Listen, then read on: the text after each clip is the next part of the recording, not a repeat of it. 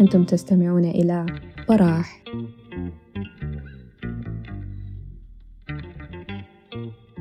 مساء الخير عليكم كلكم وأهلا بكم في الونسة بتاعة الليلة اللي هي عن فيلمين The Hunt و Atonement.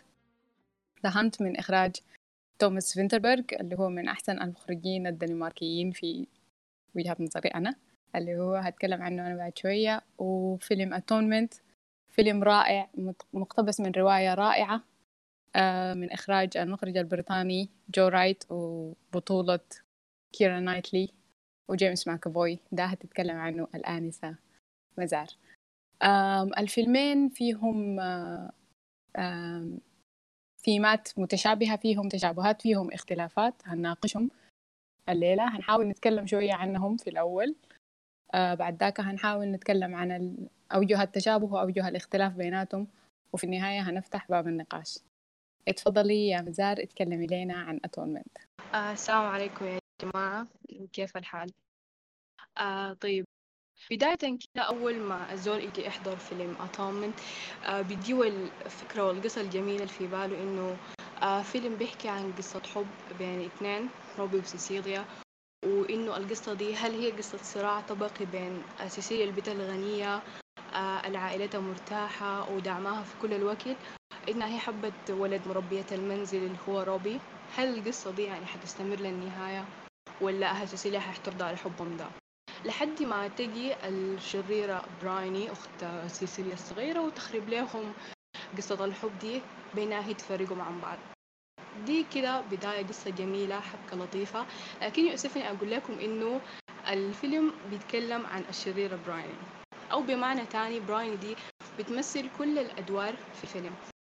آه هي الشخصية الشريرة الشخصية الطيبة الشخصية المذنبة وحتى الشخصية اللي بتحاول تكفر عن ذنبها. حتى عرض الفيلم بداية كان بإنه يعرض لنا ذكرياتها هي حتى الفيلم عرضه بيتم عن المشاهد اللي هي بتشوفها بنظرتها هي ابتداء من المشهد البارد إنها هي طفلة بريئة مدللة ولدت بموهبة عظيمة حقت كتابة وخيال واسع جدا. لكن هل هي افتكرت في يوم إنه خيالها ده ممكن يؤدي لها إنها هي ترتكب ذنب ما؟ الذنب قد يغير في حياتها هي وحياة عائلتها كلها ويأثر عنهم؟ طيب خيالها ده لعب بيها بهذه الطريقة كيف هي فرقت بين آه روبي وسيسيليا اللي بيحبوا بعض؟ ابتداء من المشهد تاع النافورة الخ... الخلاها تفكر إنه آه روبي ده الإنسان سيء. روبي ده بيحاول إنه يستغل اختها آه خيالها هي كطفلة صور لها الحاجة دي إنه روبي اللي هي تربت معه هو مجرد شخصية شريرة. بعد كده سؤال المشاهد في إنه روبي ده كان بيكتب رسالة غرامية لأختها فبطريقة ما الرسالة الخطأ وصلت لبرايني دي وزيها زي أي طفل فضولي شال الرسالة وقرأ محتواها اللي كان كلام فاحش لأختها. أوكي. هي طوالي اخذت في بالها إنه روبي اللي هي تربت معاه ده إنسان مفوز أو مضطرب أو مجنون بالجنس وإنه هو أذى عليها هي اختها لحد ما جاء المشهد اللي عمل لها كل الاضطراب في الحياة لقت إنه أختها وروبي ديل في مشهد حميمي جدا في المكتبة. ده كأنه دعم لها كل حقائق دي. هي كطفلة بتشوف الحاجة دي فكرت إنه روبي ده إنسان شرير روبي ده آه إنسان شرس وإتصدمت فيه آه دي البراءة حقتها أو الخطأ بتاع طفولتها والتصور الخاطئ للعالم اللي خلاها تفتكر الحاجة دي. ودي الحاجة المشتركة بين الفيلمين فهند واتومنت اللي هي البراءة المشوهة والتصور الخاطئ للعالم. بيخليهم إنهم كأطفال يرتكبوا خطأ ما وما كانوا قايلين الخطأ ده حيستمر معهم في حياتهم كلها. ابتداء من خطأ برايني اللي هي أطلقت الإشاعة عن آه روبي إنه هو إنسان مهووس وإنه هو اعتدى على بنت عمها هل اضطرابها ده وخيالها خلاها تتهم روبي بكده ولا هل المشاهد اللي هي شافتها خلتها تفكر بالحاجة دي؟ وإنه هاي الحاجة دي مقدر لها ولا هي مخططاها إنه هي فعلا ده خلاص شافته ده هو الصح؟ فده مفهوم الفيلم ومفهوم البراءة المشوهة تحديدا. ودي النقطة المشتركة من الفيلمين اللي حتكلمنا عنها السينيهات في بهاند يا مزال على المقدمة دي. طيب فيلم The Hunt فعلا بيشترك في النقطة دي مع فيلم Atonement اللي هي إنه نفس الشيء في آه، شخصية مشابهة شديد لشخصية برايوني من من Atonement اللي هي طفلة اسمها كلارا. كلارا دي هي شابة صغيرة أظن عمرها تقريبا ست سنين في الروضة. لكن هي بتحكي بتحكي قصة بتتكلم بتقول إنه واحد من الأساتذة اللي في الروضة ديل اتحرش بيها وعلى الأساس ده حياة. الأستاذ ده بتدمر تدمير زي ما يعني متوقع. الحاجة المختلفة هنا ما بين Atonement و The Hunt إنه The Hunt بيتحكي لنا من وجهة نظر الضحية اللي هو الأستاذ اللي نحن سمعنا عنه الكذبة دي اللي هي الطفلة دي لسبب ما معروف الحقيقة أو أسباب كثيرة شديدة تلملمت مع بعض خلتها هي تكذب الكذبة دي. ف دي دي الحاجة هنا المشتركة بيناتهم إنه في فعلا في زول بريء في النص شاف حاجات ما قدر يفهمها. ما عنده ال capacity أو ما عنده المقدرة أصلا العقلية إنه يقدر يفهم الحاجات اللي هو شافها دي. وعلى الأساس ده برر تبريرات فسر تفسيرات في راسه وقامت كلارا كذبت الكذبة دي وللأسف دمرت حياة لوكاس تماما. فيلم The Hunt من تمثيل واحد من أكثر الممثلين اللي أنا يعني بحب شغلهم شديد اسمه مادز ميكلسون اللي هو ممثل عنده مقدرة. معلش أنا شوية هتكلم لكم عن خلف الكواليس بعد شوية هرجع تاني للقصة الأساسية بتاعت بتاعت الفيلم. خلف الكواليس أتكلم عن الممثل مادز ميكلسن هو يعني من أحسن الممثلين ليه؟ لأنه عنده مقدرة إنه مش بيتقمص الشخصية بس اللي يدوها له في السكريبت بي بي بيتحول تماما بيتحول فعلا في هانيبال كان شخصية مختلفة تماما في في The Hunt شخصية مختلفة تماما في ال Royal Affair مختلف تماما. عنده مقدرة إنه بجد بيتقمص الدور. لكن هو براه ما بيقدر يشتغل الشغل ده من غير المخرج الصح. واللي هي الحاجة دي حصلت فعلا هنا في The Hunt إنه هو قدر يشتغل مع توماس فينتربرغ. توماس فينتربرغ طبعا هسه الاثنين هم ترشح الفيلم حقهم اسمه Another Round لل Oscars وفاز في أحسن foreign film في, في الأوسكارز اللي فات. هم الاثنين مع بعض تخيلي بيقدروا يطلعوا أحسن حاجة. يعني السكريبت اللي بيجيب بيجيبه فينتربرغ ما بيعيش حقيقة يعني حياة حقيقية إلا لما مادز يمثله لأنه هو بيقدر يفهم كويس إنه لما الشخصية دي تغضب الغضب حق الشخصية ده بيظهر كيف. لما الشخصية دي تكون فرحانة الفرح حقها بيظهر كيف. هو يقدر تماما بيفهم فالحاجة دي أنا عموما في الأفلام بحب لما يكون الممثل والمخرج الاثنين في نفس الصفحة وبتشوف بيكون ظاهر شديد في شغلهم في مخرجين كتار آه، بيعملوا الحركه دي زي مثلا نولان وتوم هاردي. كريستوفر نولان وتوم هاردي الاثنين في بيناتهم تفاهم آه، أليكس جارلاند وأوسكار آيزاك الاثنين بيناتهم في تفاهم. آخر حاجة كان في في Lady Bird و, و...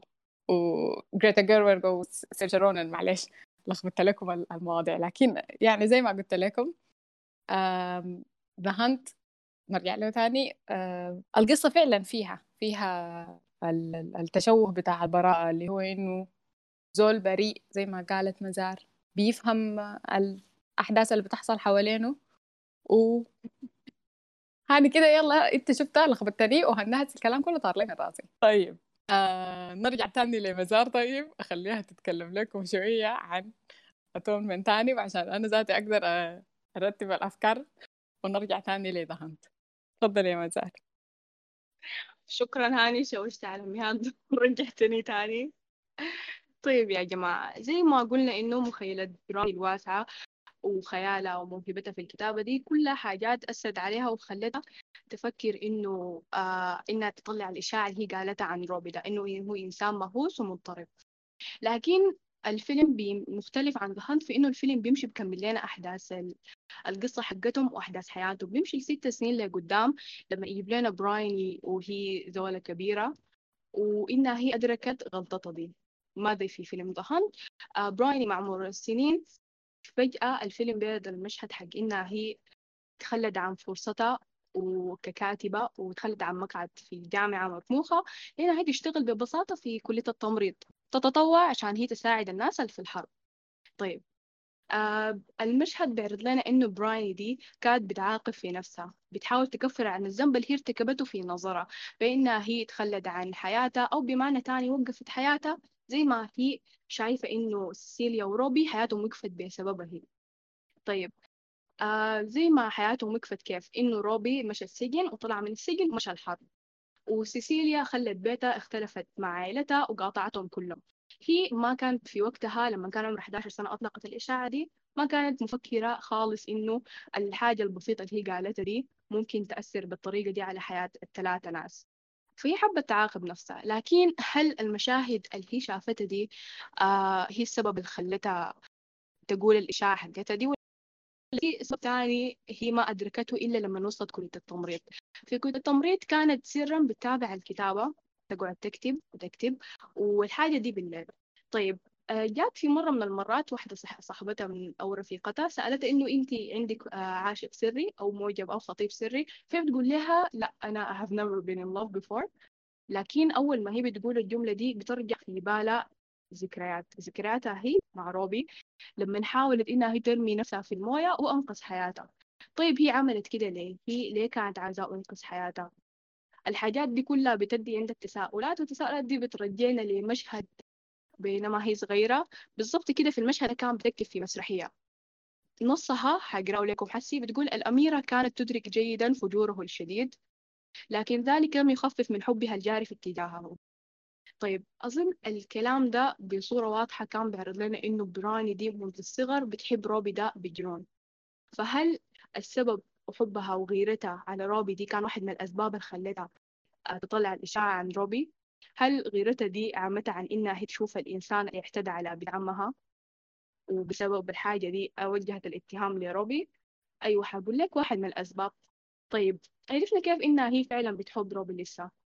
أثناء فترة تطوعها وعملها في المستشفى دي كان بتربطها علاقة مع كل الجنود. كل الجنود اللي كان بيتم إجلاءهم كل الجنود المصابين. لدرجة إنه في واحدة من المرات اللي تم فيها إجلاء الجنود هي كانت بتفتش عن روبي ده. هي ما ضامنة إنه روبي ده ممكن يكون ضمن الجنود ديل؟ هل هي حتلقاه ولا ما حتلقاه؟ في حال إنه روبي في حتة تانية خالص كان مع جنود تانيين؟ آه، ده بيرجعنا لنقطة إنه الفيلم ده استعرض أحداث كثيرة جدا من أحداث الحرب. فأنتوا حتيجوا كده وإسام أنتوا بتحضروا. الفيلم ده يعني الحرب دي جابوها هنا لشنو؟ يعني المشهد الملحمي حق سواء التنكر والجنود اللي فيه ده خدتوه هنا لشنو؟ مشهد طويل طوله خمسة دقايق كاملين بيحكي لنا عن حرب. دخلنا في الحرب دي شنو؟ إحنا قبل شوية كنا أول شيء لا, لا إحنا في قصة رومانسية بين اثنين بيحبوا بعض تاني فجأة رجعنا لإنه لا القصة دي ما عن الاثنين اللي بيحبوا بعض دي اللي هي عن البنت الصغيره بتخرب عليهم. تاني تيجي تقول لنا آه الفيلم بيحكي عن حرب يا إخوان أنتوا ما شوشتونا لكن بقول لكم إنه لا ببساطة الحرب دي كانت مؤثرة بثلاثة طرق الكاتب استخدمها عشان هو ينهي لك حياة آه، أو ينهي حياة البطلين في قصة الحب الجميلة دي. وإن ال same time يعرض لك أو يوصف لك حياة براي وحالها في كلية التمريض في واحد من المشاهد الجميلة جدا كانت برايني بيستدعوها عشان تقعد مع أحد الجنود المصابين. فأول ما تقعد مع الجندي ده بيبدأ يتكلم معاها كأنه هي بتعرفه. بيقعد بيسألها عن أختها. إنه أختك عارفه زول هي بتحبه. ففي أول حاجة بتيجي بالها إنه أيوه روبي بتقول له أيوه آه معاه بعد شوية بيقول لها أختك دي كانت لطيفة. بعد الحوار الجميل والحميمي ده فجأة بتسأله إنه أنت اسمك منو؟ فبيقول لها اسمي نوك وهي بتسأله آه هو بيسأل نفس السؤال إنه اسمك منو بتقول له براين تاول طيب يا جماعة دقيقة. الناس دي قبل شوية بتتكلم كأنهم أولاد عم. أختك وحبيبة وانتي وأختك كانت ظريفة. كيف يعني انت بتسأليه وانت اسمك منو انت اسمك منو بعد ما أنتوا حكيتوا لنا القصة الطويلة دي كلها. ببساطة شديد المشهد ده بيعبر لنا عن إنه لسه برايني عايشة في ذكرياتها ولسه عايشة في أحلامها اللي هي ما قدرت تخلص منها. لسه هي عايشة القصة حقت سيسيليا وروبي وبتحاول تعيشها في أحلام الجنود المتقطعة. الجندي بيكون بيواجه الموت مخدر بمورفين عشان هو يخفف الألم حقه. وهي في نفس الوقت بتحاول تخفف الألم حقها بأنها هي تعيش أحداث القصة دي مع الجنود ديل بيخففوا عن بعض يعني. نفس ألم الجندي نفس ألمها هي كانت بتبادل معه الحاجة دي. نرجع لمهاد إن شاء الله مهاد يكون التشوش حقك راح وهاني لو سمحت ما تشوش على مهاد تاني خالص. لا لا راح راح. شوية تقريبا سبعين في المية.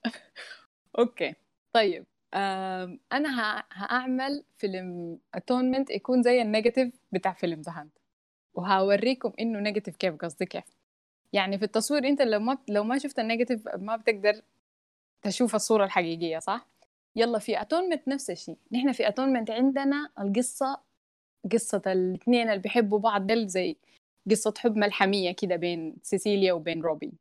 الأخت عايشة في أسرة كبيرة شديد غنيانة شديد.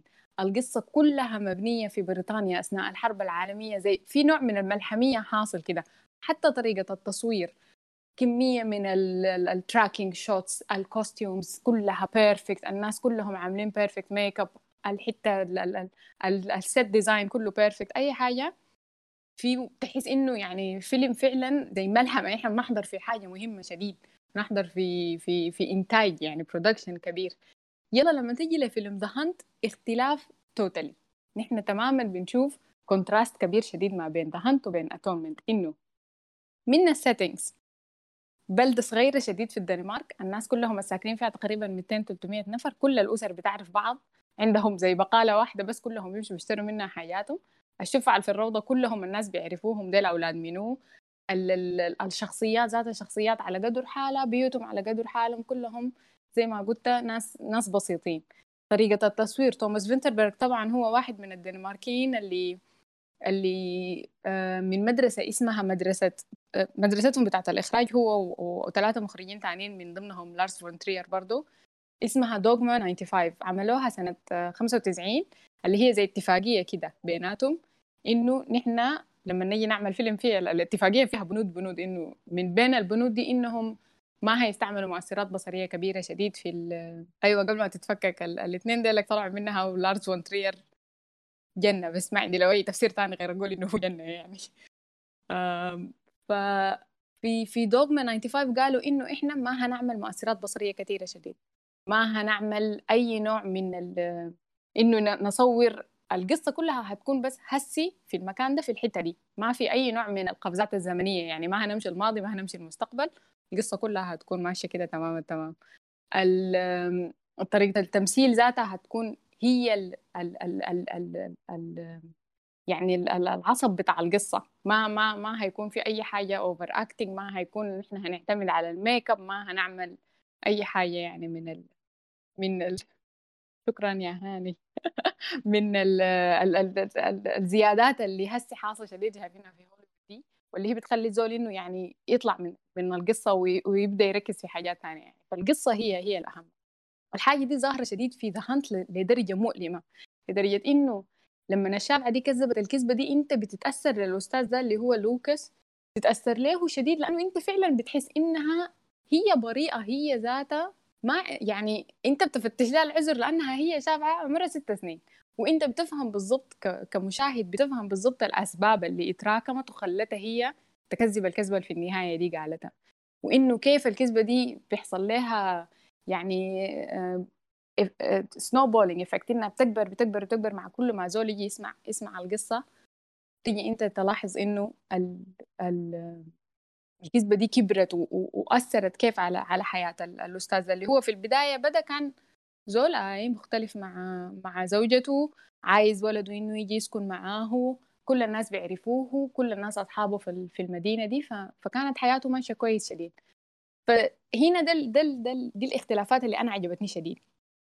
إنها في اختلاف من ناحية ال ال الأسلوب التقني وفي اختلاف من ناحية السرد بتاع القصة. اللي هي حاجة جميلة شديد بتوريك إنه كيف إنه أنت ممكن تشيل نفس القصة نفس الأساس بتاع القصة اللي هو طفلة بتكذب كذبة عن زول بتقول الزول ده ارتكب جريمة جنسية والجريمة دي هي ما حصلت. لكن أدي القصة دي لمخرجين مختلفين تماما من خلفيات مختلفة تماما من طرق بتاعت آه، شغل مختلفة تماما وهتلقى إنه فعلا النتائج اللي بتطلع لك هيطلعوا لك فيلمين كل فيلم فيهم ما بيشبه ما بيشبه الثاني لكن كل فيلم فيه عنده يعني شخصيته المميزة فيه براه والحاجات اللي بتخليه حلو شديد. يعني مثلا نشوف جو رايت جو رايت مخرج Atonement نحن بنعرف عنه إنه أول حاجة هو طبعا كزول بريطاني عنده عموما أنا يعني احتمال ده تعميم لكن عندي نظرية إنه كل البريطانيين عندهم نظرة آه، رومانطيقيه للحياة يعني. فهو كونه إنه هو أخذ الرواية دي أصلا إنه يختار إنه يعمل لها adaptation زي ما كان عمل ل Pride and قبليها. زي ما عمل ل Anna Karenina بعد ذاك برضو. آه، فكل كل الحاجات اللي هو بيختار بيختار بيختار إنه أدوار فيها نوع من الرومانسية. في بيشيل السكريبت حتى طريقة شغله طريقة التصوير بتلاحظ في Atonement في حاجة ظاهرة شديد. هسي لو حتى في ال gifs اللي ناس نزلوها دي بتشوف إنه الضوء ناعم كده و...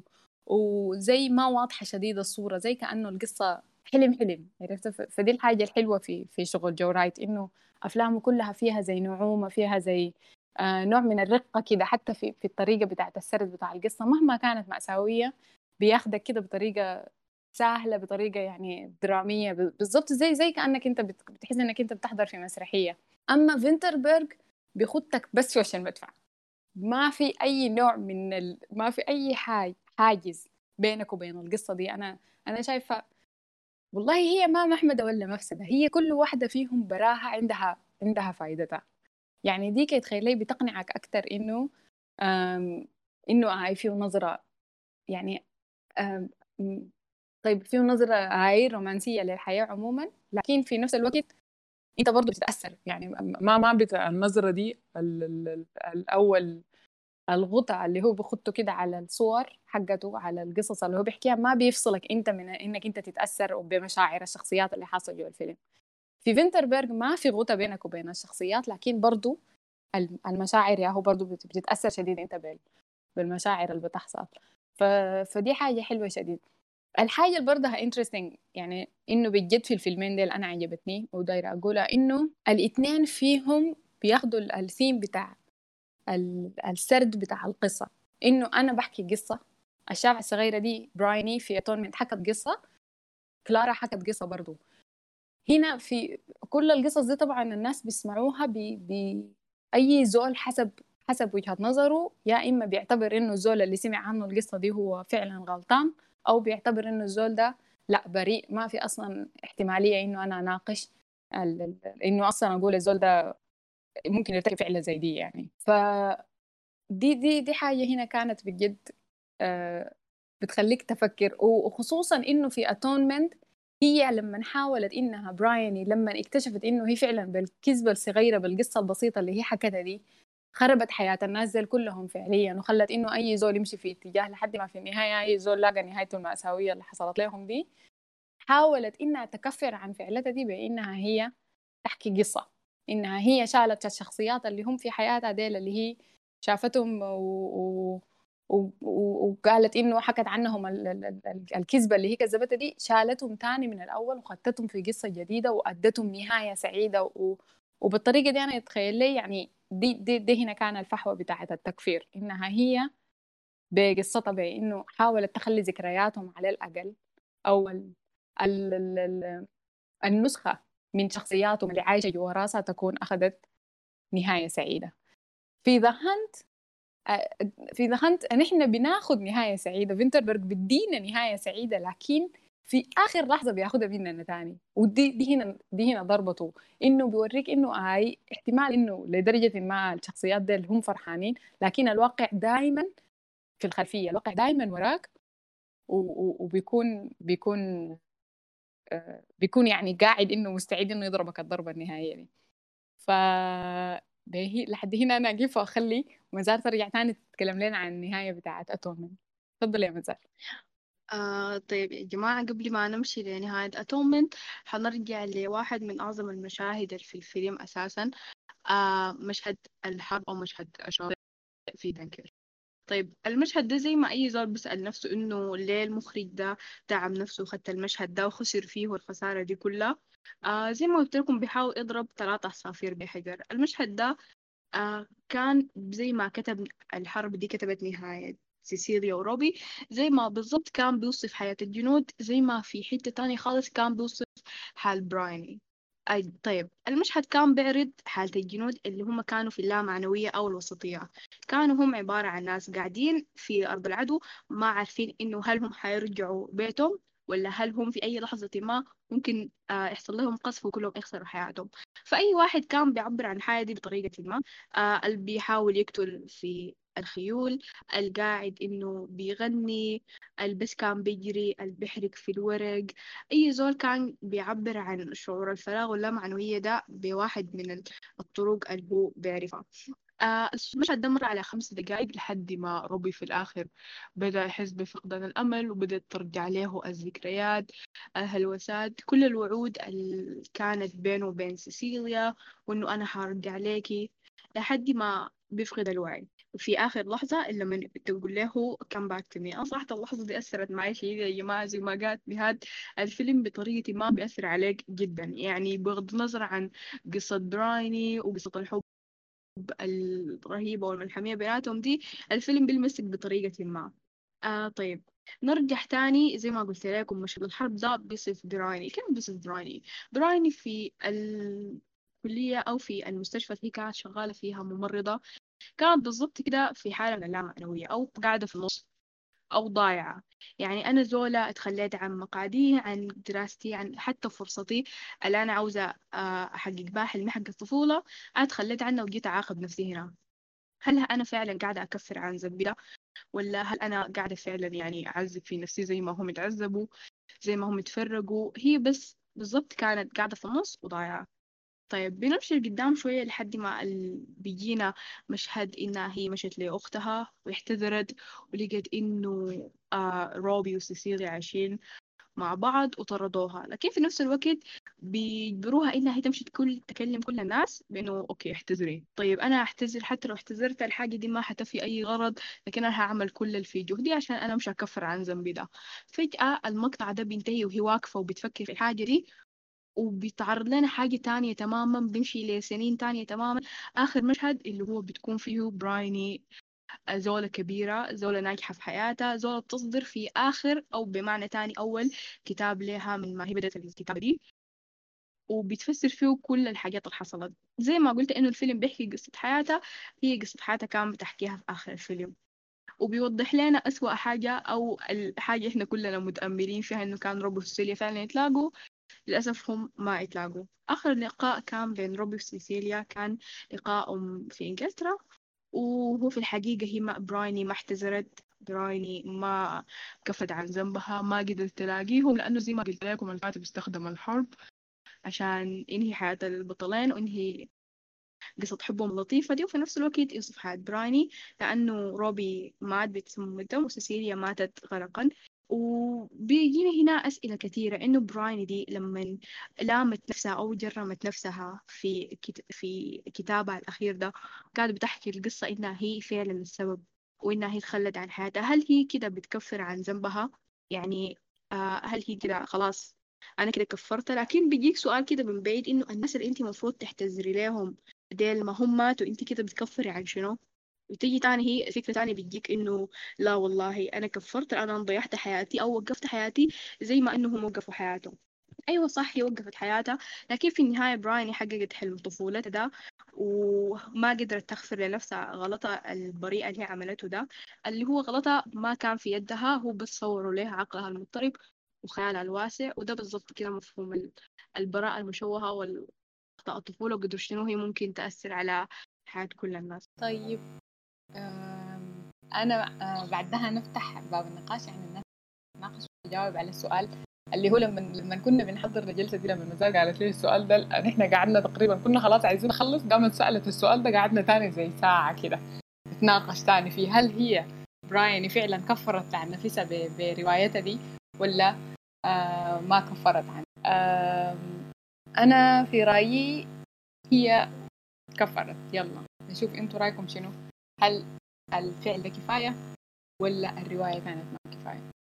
أنا في رأيي الثاني إنه هي الناس اللي كان مدينة لهم باعتذار كلهم ماتوا فهي اعتذرت لابنه هي آه، اعتذرت لنفسها اعتذرت للعالم وصح وقفت حياتها لكن السيم تام هي ما رجعت حاجة ما في حاجة من الحاجات دي اتغيرت ففي رأيي أيوة هي كفرت وما كفرت في نفس الوقت.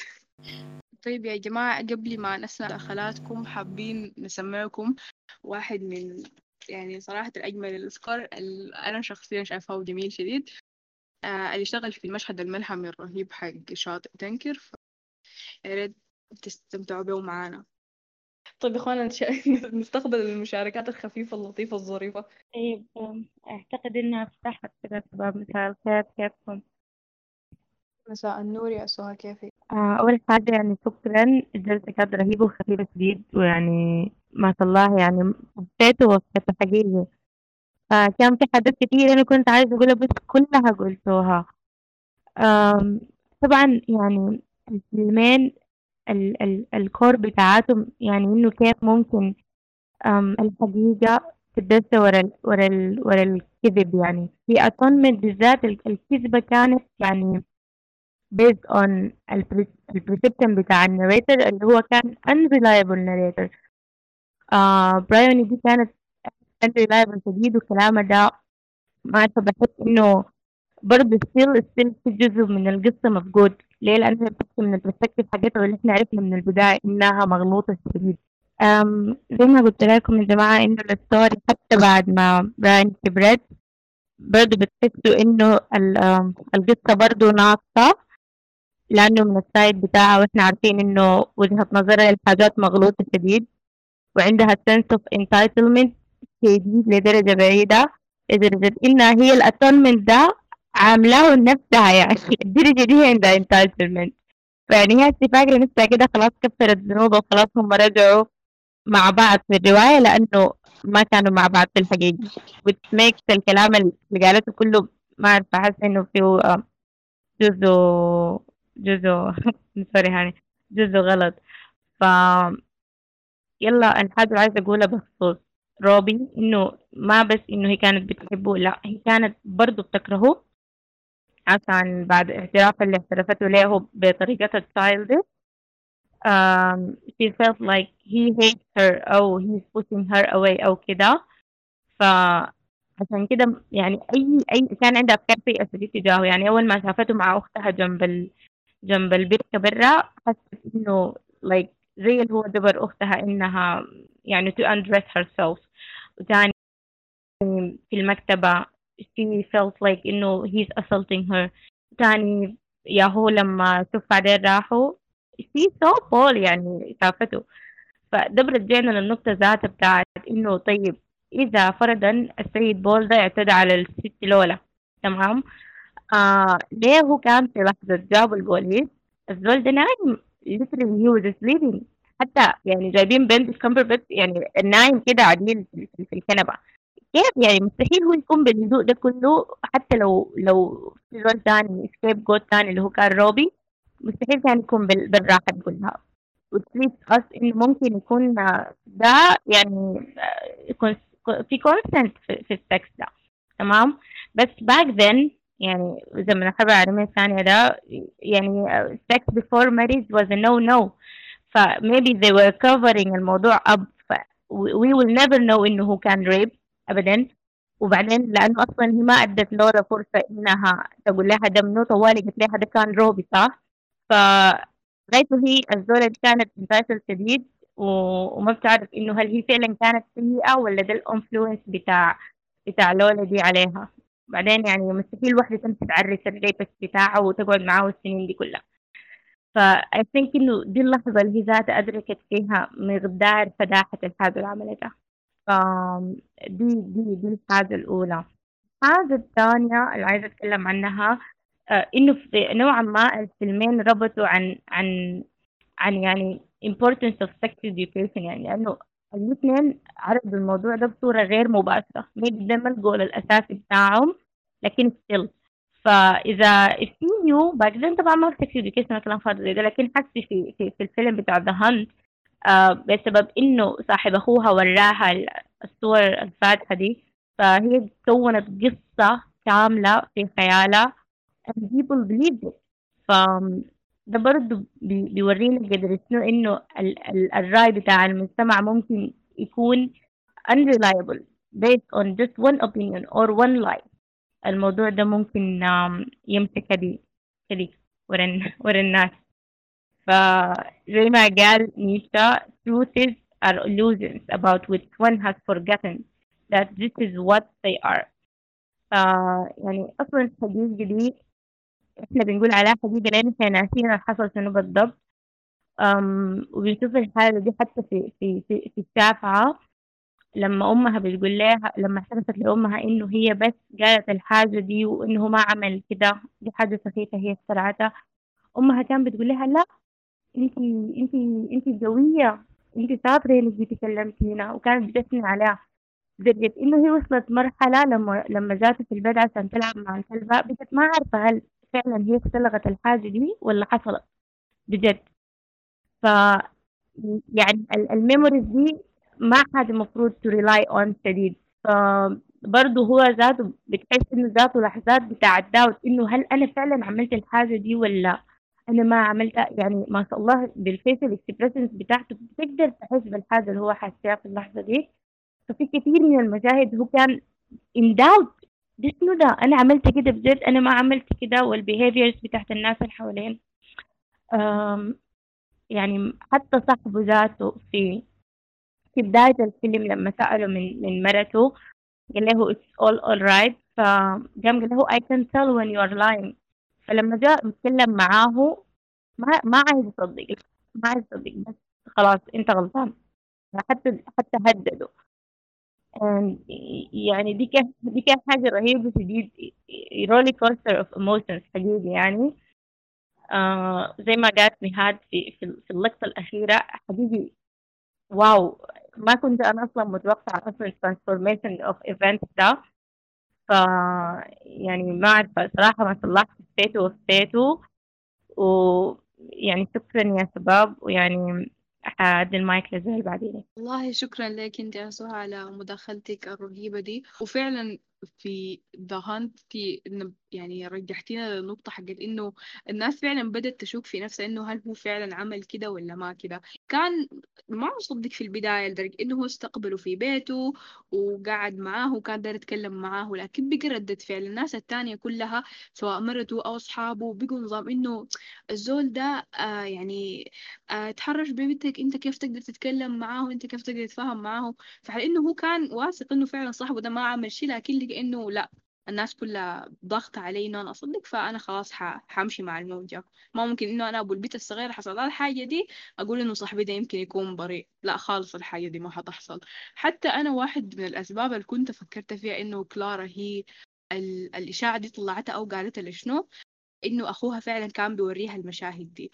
أو ببساطة لأنها هي شافعة آه، زعلت من آه، لوكاس ده لأنه لما she kissed him يعني في فاهمة إنه دي طريقة ما إنها هي بتحبه بتحب تلعب معه فحاولت تعبر عن حبها ليه بالطريقة دي.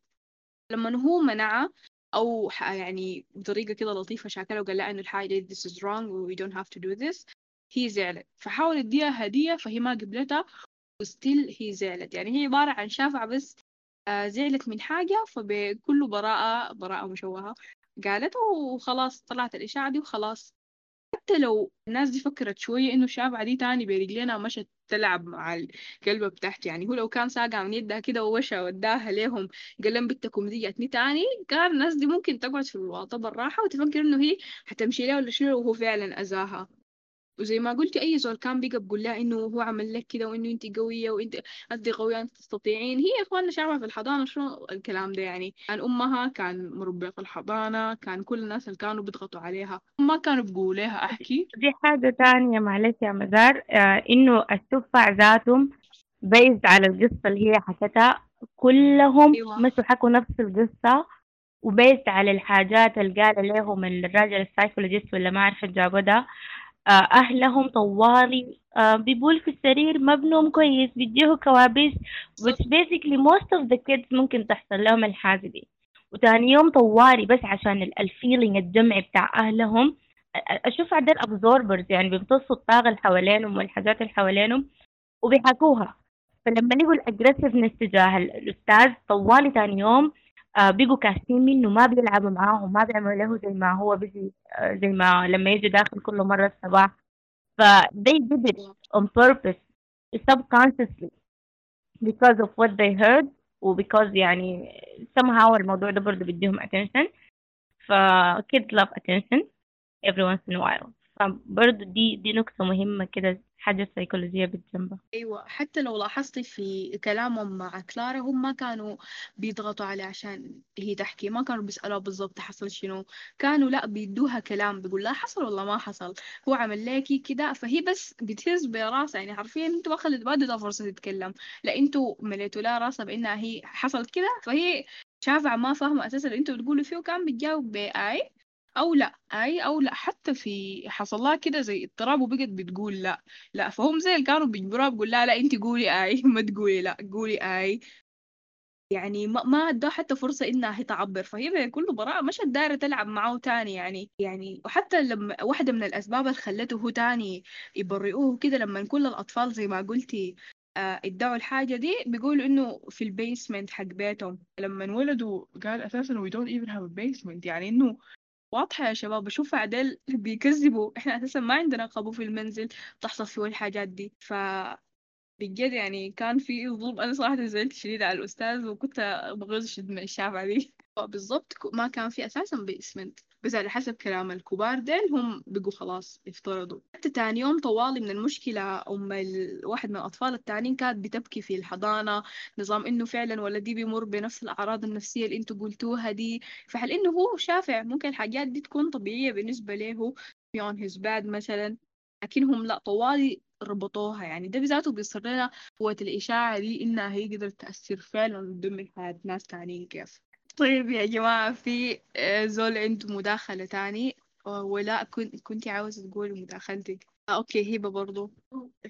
معلش أكيد أكيد أكيد عندك حاجة تانية تقوليها. وشكرا يا سهى بجد على مداخلتك الثرية دي. مايك ما شغال يا هبة حاولي أطلعي وأدخلي تاني. طيب في نقطة هنا دايرة أقولها سريع بس لو سامعني. سامعني؟ يا سامعينك. okay. في The Hunt في حاجة برضو أنا كان لفتت نظري غير إنه آه غير إنه إنه كلارا دي فعلا هي الناس كلهم شجعوها. هنا هي تقول الحقيقة وفي ممكن ال angle الكبيرة بتاعت ال feminism نحن ممكن ناخدها من هنا. لكن برضو في آه النقطة بتاعت إنه يعني كان في آه masculine energy حاصلة شديد في الفيلم ده. فإنه أول حاجة كون إنه هو فيلم مسمينه The Hunt أصلا وإنه كيف في عموما التقليد بتاع إنه الأولاد هيصطادوا وإنه يمشوا الصيد و this is the day boys become men والكلام ده كله. لو لاحظت إن كل الناس اللي اللي كبروا الموضوع يعني ما كبروا الموضوع الناس اللي أخذوا الموضوع للمرحلة الثانية اللي هي عملوه عنف حرفيا كانوا رجال. أنا ما بقول إنه هم غلطانين لكن في نفس الوقت بقول إنهم احتمال الناس غير إنه هي obviously الأستاذة بتاعت الروضة والأم أم كلارا ذاتها الناس دي كلها اتسرعت. لكن برضو من وجهة نظر لو, لو لاحظت إنه ال ال ال الرجال حسوا إنهم هم مضغوطين إنهم لازم يتصرفوا تصرف. إنهم هم لازم يعملوا حاجة إنه الناس دي كلها مستنياهم إنهم هم يتصرفوا تصرف. مهما كان التصرف ده يعني حاجة يعني ما, ما عندها معنى أو أو عنف بجد ما عنده معنى. إنه أنا أضرب الولد الصغير ده هأضربه. أقتل الكلب اللي هو ما عنده أي آه، ذنب برضه هأقتله. يعني في شنو؟ في بس المهم إنه إحنا كرجال إنه نحن لازم نتصرف. إحنا لازم نتصرف. لكن في النهاية الحاجة اللي عجبتني إنه توماس فينتربرغ قدر إنه هو يوازن السكريبت كيف. إنه ما خلى الموضوع يمشي لحد النهاية. إنه في النهاية مادز وصاحبه الثاني نسيت اسمه أبو كلارا آه، توماس بو توماس بو المخرج اسمه. هم في النهاية صداقتهم دي برضها هي حاجة bond ما بين ما بين two males لكن في النهاية عندهم تفاهم. وفي النهاية قدروا هم إنه يبعدوا من ال pressure بتاع المجتمع ومن إنه آي أنا كأبوها لازم أحميها وبتاع بتاع بتاع إنه لا هم في النهاية قدروا إنه يتفاهموا مع بعض وقدروا يقعدوا ويعرف بجد إنه يسمعوا ده يسمعوا وده يتكلم ده يقول له الحقيقة. فالنقطة دي برضها عجبتني شديد يعني. طيب تمام. آه مداخلتي عن فيلم زهان يعني بالنسبة لي حاجتين. يلا بالنسبة لي الفيلم ده كان آه so relatable بالنسبة للمجتمع. اللي هو الحاجة النقطة الأولى آه كان من البطل. البطل تقريبا ما حاول ينكر. يعني ال الفيلم كله كان بيحرق روحك كده إنه أنت ليه ما بتقول حاجة وليه مصدوم وليه شكد و... يعني بدأت تشك في نفسك. وهل أنت بتجد شاكة في نفسك ولا عامل كده عشان خايف تنكر تقوم تثبت عليك زيادة؟ آه اللي هي اسمه شنو ده, فهم المجتمع إنه أنت لما تنكر حاجة فبتثبت عليك زيادة. فأعتقد إنه البطل ما حكاية إنه كان شاك في روحه بس لكن كان خايف من الحتة دي.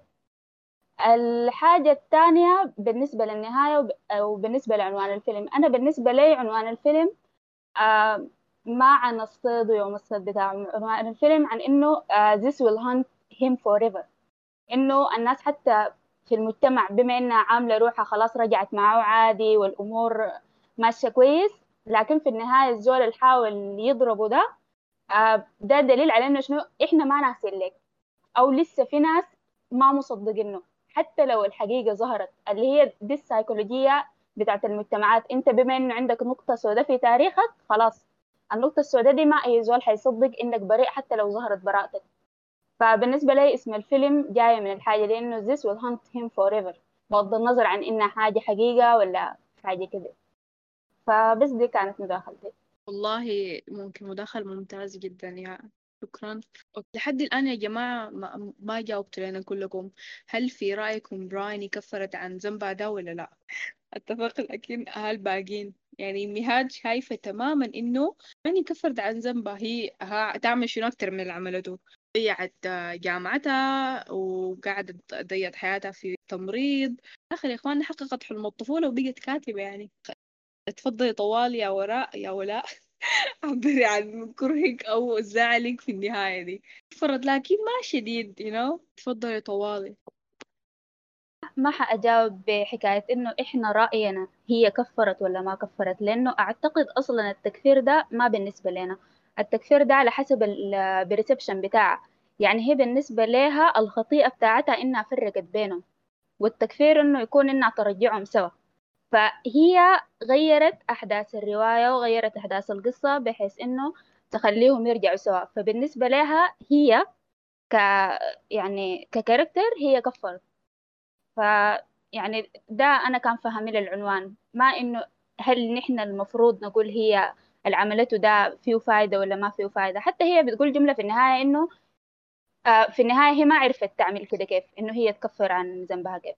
فهي معترفة بطريقة ما إنه هم ماتوا وما كان في طريقة ترجعهم في في الحياة الواقعية فقامت رجعتهم في الرواية اللي هي الرواية بال بالريسبشن الخاص بتاعها بنفس الطريقة اللي فرقتهم بيها رجعتهم بيها.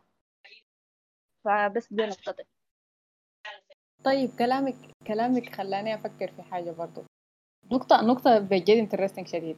خليني أسأل لكن هل لما لما أنا أحاول إنه أنا أكفر عن عن ذنب أنا ارتكبته أو عن غلط أنا غلطته ضد الناس هل الحاجة دي بعملها للناس ولا بعملها لروحي؟ يعني هل أنا لضميري عشان أنا أرتاح ولا بس لسبب أناني غير إنه الضمير يرتاح ولا عشان أنا بجد فعلا اتأثرت لأثر لتأثير الناس ده إذا إذا حسب كلامك ده معناته إنه برايوني أصلا بس أنانية وهي عايزة وهي هي منطق يعني نظرا لل background حقتها وتربيتها بجد هي عايزة بس من لأن نفسها هي لضميرها هي ترضي ترضي ضميرها فكده انت رايك شنو؟ أنا بالنسبة لي يلا التكفير ده إنه أنت يعني مثلا حاجة sin عملته أو ذنب عملته فبتكفر عنه ما لازم. يعني هو أنت بتكفر لنفسك في النهاية. لكن ما لازم تقدر تصلح الحاجة اللي اتخربت. لأنه مثلا هسي لو قتلت زول حتكفر عن الحاجة دي كده ما, ما حتقدر ترجع الزول ده يعني عايش. لكن في حاجات بتتصلح. مثلا سرقت زول ممكن ترجع له قروشه. عملت أي أي حاجة تانية ممكن يعني والزول هو على قيد الحياة ممكن تحاول تساعده أو تحاول تفكس الحاجة اللي أنت عملتها. مع إنه نفسيا كده الأذى النفسي سببته له cannot fix it يعني. إلا تكون حاجة مادية نوعا ما. بتحاول إنه تخلي الأمور أحسن لكن تفكس it ما في طريقة. فأنت أي حاجة حتقدمها للزول الأذيته ده مستحيل تعتبر تكفير ومستحيل تكون يعني forgiven. فالتكفير بالنسبة لي إنه هي حاجة أنت بتعملها عشان تريح ضميرك أنت. أتفق تماما تماما تماما مع هبة. هي حرفيا لما رجعت للكتابة وقررت إنه تكتب القصة وتكتب كل شيء بس بدون بدون ذكر الشخصيات الحقيقية وغيرت الأسماء وحافظت على الأنانيميتي دي. هي بس يعني كون إنه هي تكلمت وحكت الحصل وحكته على المستوى ده من الحقيقة طلع منها الكلام اللي هي حبساه في نفسها وأداه للعالم. كده وقع على ناس زيادة والناس حيتفاعلوا معاه وحتلقى نوع من الإمباثي. وإنتي ولك سنين وماسك الكلام ده بقلبك وكده في نفس الوقت الناس حيتعاطفوا مع اللي حصل على روبي وسيسيليا. فبالنسبة لي هي جانبة أناني أناني بحت. وكونها إنها هي يعني تديهم نهاية سعيدة بعدك تيجي تطلع تقول لا والله هم في النهاية ما تلاقوا. النهاية ما كانت سعيدة. تحس إنه يعني كده لعبت بالجماهير إنه أوكي تعاطفوا معي في الكتاب لكن وقت أنا جيت عملت المقابلة أنا حديكم الحقيقة. أشيل منكم حبة السعادة اللي لقيتوها ليه ليه ليه يا إنسان بالنسبة لي بدي مجرد آه برات أنا ما أعرف برات بالعربي شنو لكن بس خلاص. واحدة كده مدلعة لاقية كل شيء في الحياة. غلطتها كانت كبيرة شديد واستحملت كتير يعني في غلطتها. وحتى يوم قررت إنه تيجي تصلحها طبزتها بالنسبة لي. بس شكرا على القصة الجميلة. طيب ممكن أعلق بس على حاجة في حتة الرواية اللي هي نشرتها دي؟ آه لو لاحظت في النهاية هي قالت آه إنه she is dying وإنه الرواية بتاعتها يعني حتتنشر هي بتموت. الرواية بتاعتها حتتنشر بعد ما تموت. فلا حيكون عندها ليجاسي لا الناس حتقول لها روايتك رهيبة لا يعني حتكون بدافع الشهرة. لأنه هي حتكون ماتت ما حتكون شافتها. فهل الحاجة دي بتغير شوية من حتة إنه أنت شايفاها أنانية أو عاملة الحاجة دي للرواية؟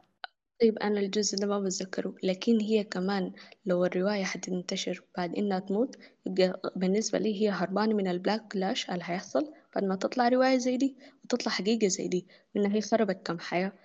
يعني حتى بت بت بتصاحبتهم ولا منو اللي كانت قاعدة معاهم لولا دي دي برضو من الناس اللي حياتهم البدي خربته.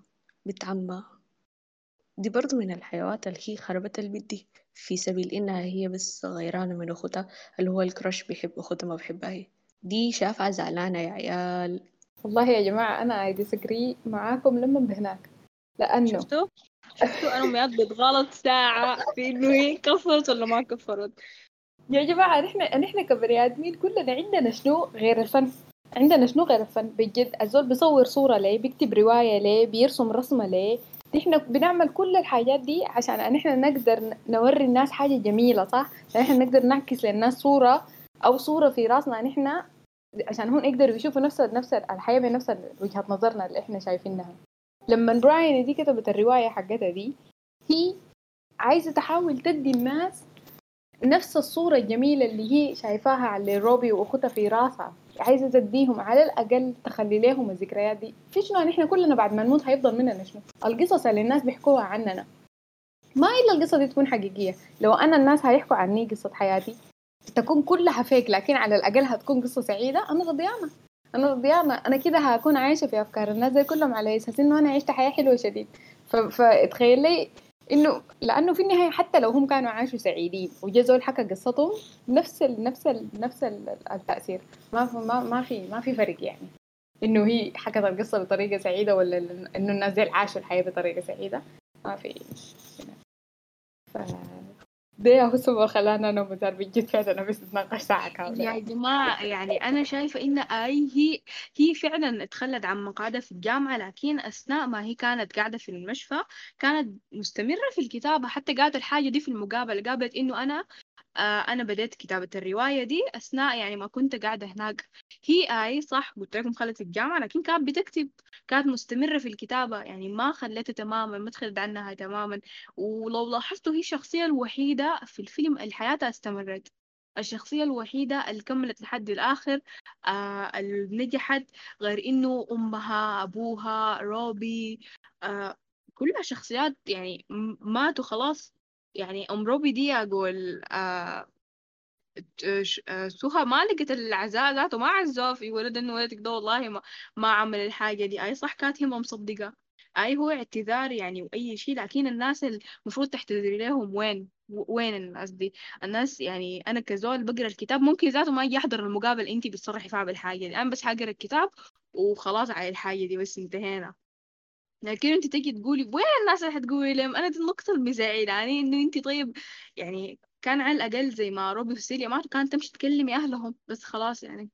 شكرا كفاية عشان الظاهر إنه زعلانين شديد.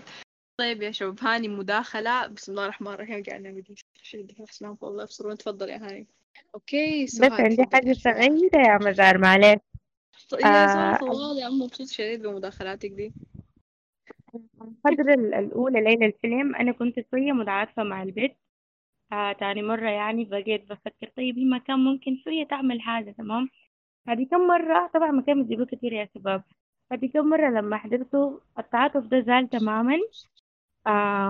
بقى شعور كده باسف أجاسف شديد تجاهها إنه أوكي بعد ذن كانت صغيرة. آه طيب وصلت لسن كده كويس. بقت ممرضة. عرفت بيت أختها. ما جات الشجاعة إنها تمشي لأختها كان على الأقل تحاول تكتب لها رسالة لأختها تعتذر فيها. تمام؟ فجات سيناريوهات كتيرة في رأسي إنه أختها لو لو قرأت الرسالة دي ممكن آه، كانت تجيها تتشاكل معاها تضربها بتاع. إنها ما تموت يعني أختها. آه إنها تكلم أهلهم هناك برضو إنه يا أخي والله الزول ده ما عمل كده. just إنهم يكونوا عارفين يعني عشان سمعت بين الناس ما تكون إنه هو ده ال rapist عشان أمه ذاتها ما تكون حزينة إنه كل مرة بتجيبوا سيرة ولدها بيكون rapist لأنه أكيد أمه عارفة ولده شنو فحتكون واثقة من إنه ما عمل حاجة. فهي كان في يدها تعمل حاجات كثيرة قبل ما تصل أرذل العمر وخلاص يكون في السجن ما عارفة five cancer فجأة تقرر إنها تنشر الرواية عشان الناس ما بيعرفوا روبي ما بيعرفوها ما بيعرفوا سيسيليا. يقروا الرواية ويحسوا الله الرواية حلوة والنهاية حلوة في حين إنه دي ما الحقيقة إنه ده ما الحصل. فصراحة ما قادرة أتعاطف معاه نهائيا بعد الحظر الألف لأنه هي كان في يدها تعمل حاجات كثيرة وقتها. بس الاحتجاج ده كان ممكن شوية يبرد قلب ناس كثيرين بعد ده ممكن هاني تفضل يا جماعة المايك ما قادر يفتح لكم. يا فداء. يا أدمن. تعبنا إحنا بننادي الأدمن. يفتحوا المايكات. أنا والله كنت عاوزة أرد على كلام ولاء آه، صوتي واضح أو على السؤال شو بس ولا آه طيب لما أنت قلتي البراءة دي هي شنو يعني؟ آه بالضبط كده إنهم لما عملوا أخطائهم دي أو أنا حتكلم تحديدا عن برايني لانها هي هي كانت طفلة كانت 11 سنة ما تعتبر زولة يعني آه فهمها للعالم كده شديد. يعني هي بس تصورها للعالم كان غلط يعني تفسيرها الحاجات دي كله كان غلط. يعني كان ببراءة شديد يعني ما بقول بغباء لكن يعني هي كواحدة عمرها 11 سنة شافت الحاجات دي ده التفسير الطبيعي اللي هي حيكون بتفكر فيه يعني يكون ممكن أقول لك تصورها كان للعالم غلط شديد يعني. وحتى لما مشت السنين لقدام هي أدركت غلطها ده. لما كبرت لقت إنه أختها وروبي ديل مثلا كانوا بيحبوا بعض إنه هي فعلا كانت غلطانة. يعني هي أدركت الحاجة دي بعد فترة من الزمن يعني. زعل شديد يا إخوانا طيب يا جماعة يا فداء حاول أفتح المايك تاني أو أطلعي وأدخلي آه طيب. السلام عليكم وعليكم السلام. كيفكم؟ إن شاء الله تمام. الحمد لله. كيف أنت؟ الحمد لله. أول حاجة شكرا يا مزار ومسعد يعني. عفوا. آه هاي أنا والله بالإجابة للسؤال الأول إنه هل برايني أصلا هي كفرت ولا لا أنا صراحة ما شايفة إنها كفرت يعني من قبل بصيح في النصية إنه هي ما كفرت. وإنه ما قادرة صراحة أقدر أفهم يعني قادرة أتعاطف مثلا مع كلارا لكن ما قادرة أتعاطف مع مع برايني لأنه لو حياة كل واحدة فيهم مختلفة يعني غير العمر براين دي آي كانت كبيرة يعني عمرها 13 سنة ده عمر مناسب للزول يكون بيعرف شوية من الغلط والصح يعني. آه لكن بعدين غير كده هي يعني بيقول لنا شافعة وطفلة وما أعرف هي شافعة وحياتها مرفهة وبتكتب مسرحية ويعني فاهمة عندها نظرة كويسة للحياة يعني. لكن كلارا مثلا هي بتجدد مرات بصدمات يعني. أصلا هي ضحية تشارد هي تشارد نجلكت أصلا عديل أهلها ما شغالين بيها أخوها وصاحبه بيوروها في حاجات ما في عمرها. فبس يعني فما قادرة أتعاطف مع براين ذاته. وفي النهاية هي بجد يعني حتى لما تكفيرة ده كانت كفرته لنفسها بس بصراحة. آه في الحتة الثانية بتاعت ذا هانت البطل إنه هو ما ما كان يعني أنا ما شايفة إنه هو صراحة كان ما بدأ يشك في نفسه. هو بالعكس هو كان متأكد إنه هو ما عمل الحاجة دي لكن هو كان مجروح إنه كيف أنتوا الناس ديل أنا عشت معاكم كم سنة أنتوا كيف أصلا تقدروا تصدقوا حاجة زي دي فيني؟ هاي مصدوم ومجروح بجد إنه أنت لما أنت تكون زول شايف نفسك إنك أنت ماشي كويس وبتعمل حاجات كويسة والناس دي بتتعامل معك كيف وفجأة هم في غلطة كده حتى الموضوع يعني بدون أدلة هم كلهم صدقوك. والحاجة دي يعني حتى المجتمع هو ذاته لأنه الفكرة بتاعت التحرش دي المجتمعات كلها خايفة منها يعني المجتمع كله بيكون خايف منها فأول ما تظهر كذبة زي دي طوالي الناس بتبدأ تصدقها. غير كده هو ذاته كان عنده كل ال criteria كده يعني typical pedophile يعني اللي هو إنه يكون بيشتغل مع الشفع الشفع بيحبوه الأهل بيحبوه ما عارف شنو. فدي كلها يعني خلت الش- الحاجات يعني الناس تصدق. فبس يعني لكن يعني هو ما كان شاك في نفسه. أنا دي الحاجة المعتقداها يعني هو بس. شكرا. شكرا يا فداء على مداخلتك دي. أهم في زول تاني عنده مداخلة؟ اتفضلي. معلش الليلة أنا اتكلمت لكم كتير لكن كل مرة بقولوا حاجة بالعكس دي والله ما بقدر أبلعكم بمداخلاتك دي. So, uh, بالنسبة لحكاية البت وغلطانة وما غلطانة. يلا أنا الصراحة بالنسبة لي ال- التصور بتاعها اللي هي أو الفكرة اللي كانت خدتها دي مبرر شديد بالحاجات اللي حوالينا. أول شيء في بداية الفيلم لما كان بيتكلم مع أختها أختها دي مدياها انطباع إنه الزول ده يعني لصقة وأنا ما داير أتكلم معاه والمهم بيناتنا مشاكل وأمورنا ما ظابطة. فهي حتقلته لك من وين؟ حتى لو كانت بتفهم إنه أختها موافقة مثلا بإنه بالحب بتاعه الموجه لها ده. فعشان كده هي خدت إنه هو danger على أختها يعني. الحاجة التانية الرسالة. يعني هي زولة زي دي فجأة اتفاجأت بالرسالة اللي هي أصلا كانت رسالة ماشية غلط وأصلا ما كان المفروض تمشي. ولقيتها يعني يعني الرسالة انتو عارفين الرسالة؟ حاجة كانت صادمة. فبالنسبة لها مشت تكلمت مع لولا ديك ولولا دخلت لها كلام في راسها وبقت مقتنعة به فالحاجات كلها كانت يعني بتودي للنهاية دي أو بتدي الانطباع ده. بعدين في حاجة سيكولوجية اسمها الذاكرة الكاذبة اللي هي تقريبا في نفس.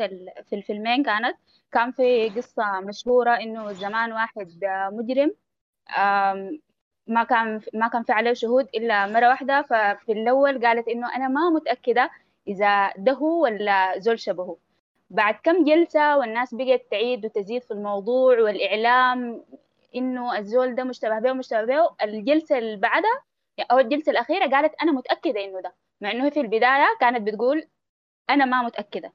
زي البت لما كان بيقول لها هل أنت شفتيه؟ في الأول كان بتقول له أنا عارفة إنه ده هو. لما بقى بقول لها هل أنت شفتيه؟ وبلع عليها ال- ال memory بتاعتها بدأت كده تجمع إنه تكون الصورة بتاعت روبي إنه روبي عمل الحاجة دي. فبقى بتقول له آي أنا شفته. فأنا بالنسبة لي دي normal human response الحاجة اللي كانت عملتها ما اكتشفت وما فهمت إلا لما كبرت واستوعبت وشافت ردة فعل أختها وإنه أصلا أختها كانت بتحبه. هي ما كانت عارفة إنه أختها بتحبه. كانت شايفة إنه أختها دايرة تتخارج منه إنه الزول ده مهووس بأختها فبس بالنسبة لي هي ما كانت غلطانة بال أو ال perception ده عنده مبرر اللي هو اللي كان في راسها ده. فما شايفة إنه نقدر نلومها يعني. okay شكرا. طيب يا جماعة. في مداخلة تاني بجد نقطة ممتازة شديد يا هبة. فعلا أختها في أول فيلم كان يعني بتبين الحاجة دي. يعني لكن ستيل شافها غياظ يا إخوان. إحنا إحنا ما هنختلف في الحاجة دي. إحنا ما هنختلف على انه إحنا كلنا مغيوزين منها. وهي على قول فدال وداها تفتح الرسالة شنو يعني كان ما شافها فضولية. اتفضلي يا فداء. المايك ما شغال لك برضو ولا؟ لا لا مش شغال بس يا هبة هي هي سألت أختها في بداية الفيلم إنه أنت ليه بطلتي تتكلم معاه وقالت لها قاعدة أتكلم معاه عادي. عرفتي؟ فهي ما هنا ما كانت عارفة وأختها ما كانت وضحت لها إنه هي كارهاه أو حاجة بالشكل ده. بعدين هي هي اكتشفت إنه يعني هي لما بدأت تكفر عن نفسها ده كان وقت متأخر شديد. يعني هي بجد كانت زي ما قالت ولاء إنه هي كان ممكن تعمل حاجات كتيرة قبل ما الناس دي اللي يحصل لهم كده. وهي كانت عارفة روحها غلطانة يعني هي كانت كانت بتفكر كل شوية. فما الشافعة دي والله بس غياظة بصراحة. شكرا فداء شكرا فداء شكرا فداء عبرتي عنها ولا كنت لا ورقة ما طيب يا جماعة في مداخلات تاني آه هاني تفضل. آه، السلام عليكم. وعليكم السلام أيوة صوتك كده مسموع. آه، حاسة في صوت؟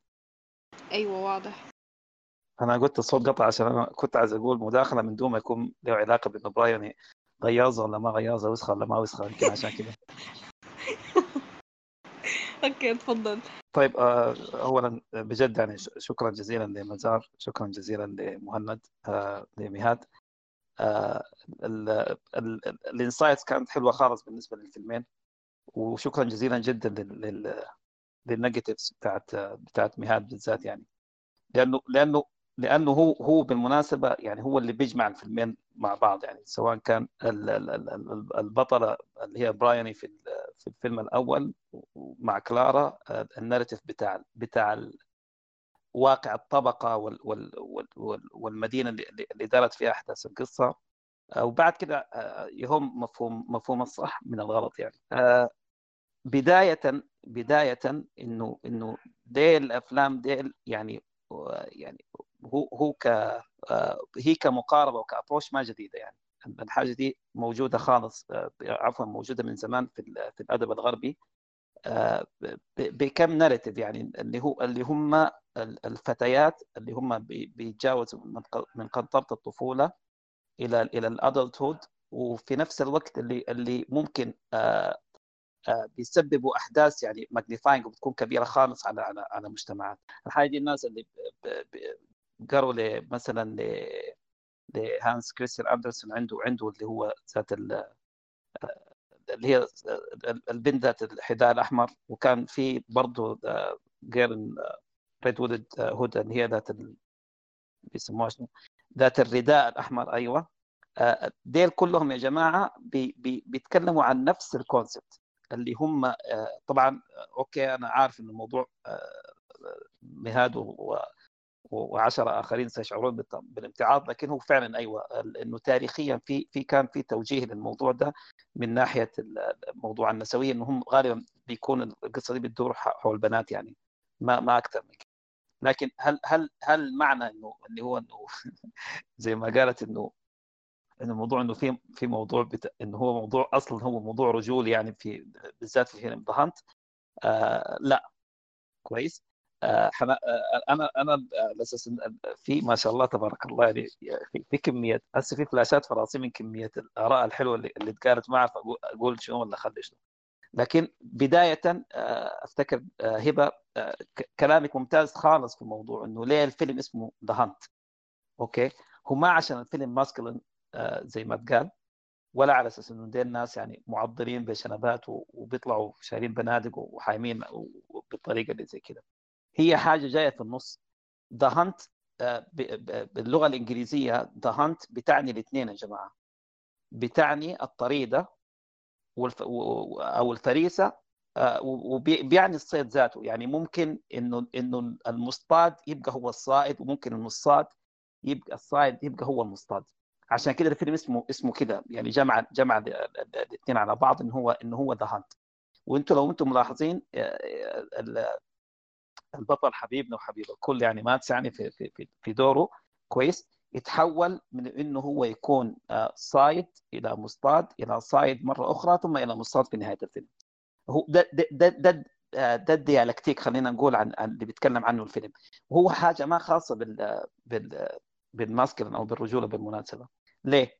لو أنتم متذكرين انه في آه، آه، حبيبته آه، اللي هي اللي اللي جاي من برا الخواجية دي يعني الابروش اللي هي تقدمت فيه وعلى أساس إن هي تكون في علاقة مع مع مع مع, مع ماتس يعني ومع شخصية آه، آه، كانت أيوه نادية كانت هي بتصطاده بالمناسبة يعني يعني أنتم لو ملاحظين طريقة يعني كلامها معاه طريقة كان أشبه ما يكون عمليه عملية اصطياد يعني وانه هو كان في الوقت ذاك آه، هي ما هي صياده يعني خلينا نكون عينها قويه ولا ما عينها قويه أكيد لازم يكون عينها قويه ما دام هو مات ميكلسون يعني لازم يعني ما في كلام عموما ال- ال- ال- ال- ال- ال- ال- الفكرة اللي, عايزين نتكلم عنه انه انه ليه النوع ده من خلينا نسميها افلام البراءه الشائهه دي آه، اول حاجة ان هي كانت موجوده في الناريتيف ال- ال- الغربي آه، من زمان وخصوصا في الفترة بتاعت العصور الوسطى فما بعد يعني.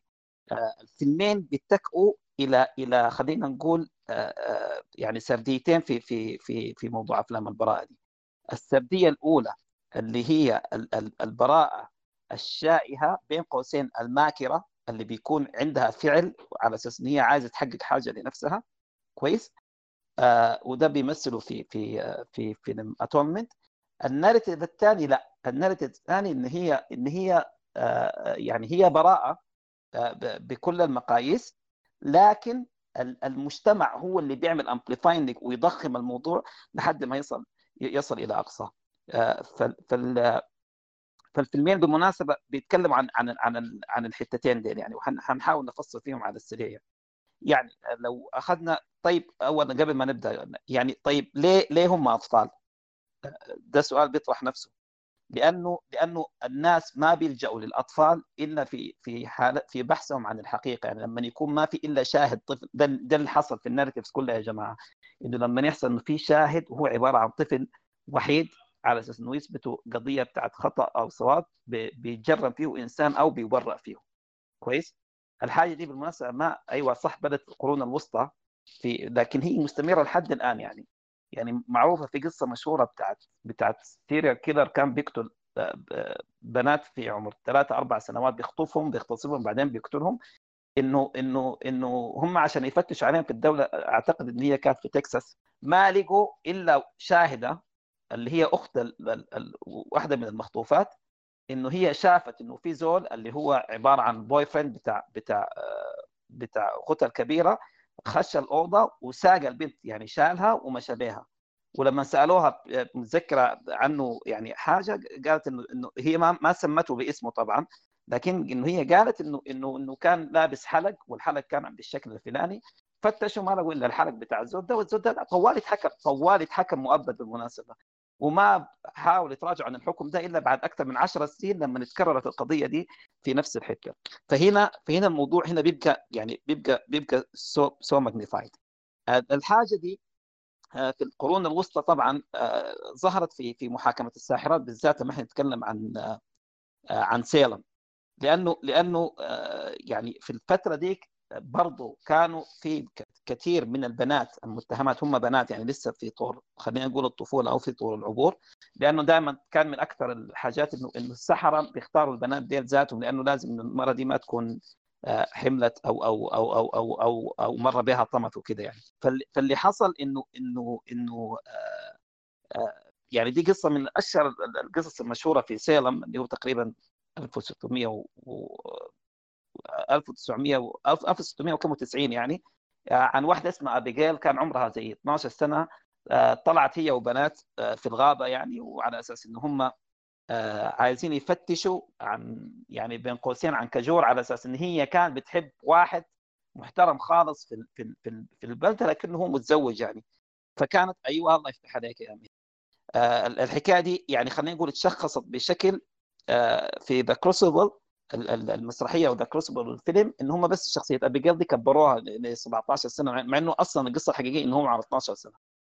بسبب الحاجة دي حصل في effect غريب إنه البنات ديل مستحوذات من الشيطان وبقوا الناس على أساس هم بيحاكموهم عشان هم دايرين ينفذوا بجلدهم. قالوا أيوه إحنا الشيطان يعني يعني بوزيسس يعني مستحوذ علينا. وعلى أساس إنه إنه الموضوع ده يقدر يمشي في أراضي اتباعت في بيوت اتنقلت من ملكيات من حتة لحتة على أساس إنه بقوا كانوا يقولوا لهم عديل كده. يعني يعني قول إنه الشيطان قال إنه الزول ده سارق البيت وهم كانوا بيقولوا على أساس دي, دي الحتة اللي دي الحتة اللي كانت تقريبا تشخصت في في في في ال atmosphere بتاع The Hunt فعشان كده الموضوع يعني الموضوع خطير عشان الحدين ديل. الحد الأول إنه تصورنا إحنا أصلا عن البراءة. وإلى أي درجة يعني هل هو يعني موجود ولا غير موجود؟ هل هو هل هل إرادة الشر فينا أصلا يعني مغروسة فينا ولا هي اختيارية أو هي قدرية عفوا؟ عشان الحاجات دي كلها الفيلمين دي كانوا أنا أعتقد إنهم من آخر الأفلام اللي تكلموا في الموضوع ده بالشكل بالشكل الممتاز. ده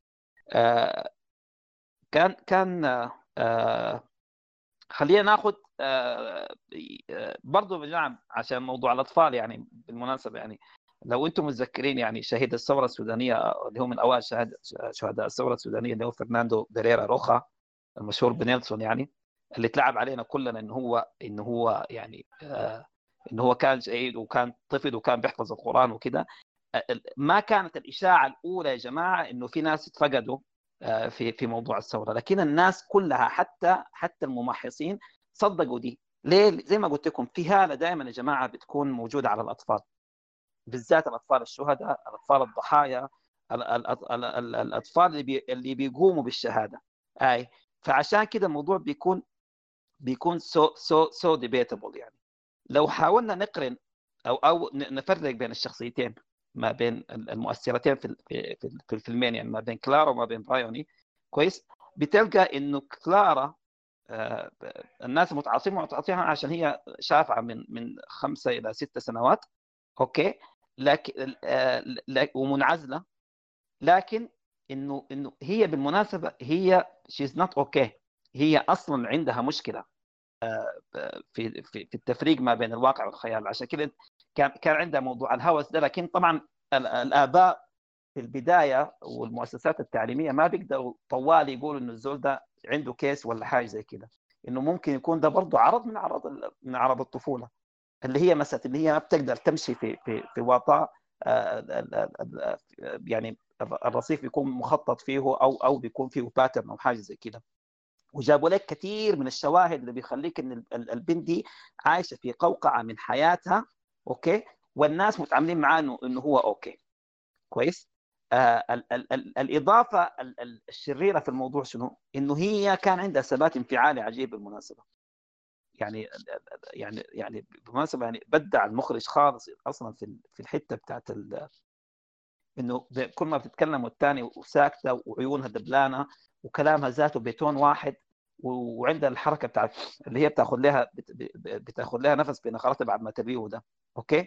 ده اللي بيخلينا إحنا ذاته بنشوف إنه إنه إنه الزولة دي ما نصيحة أو إنه الزولة دي ممكن تكون مجرم من شياطينها أنا أنا قصدي يعني.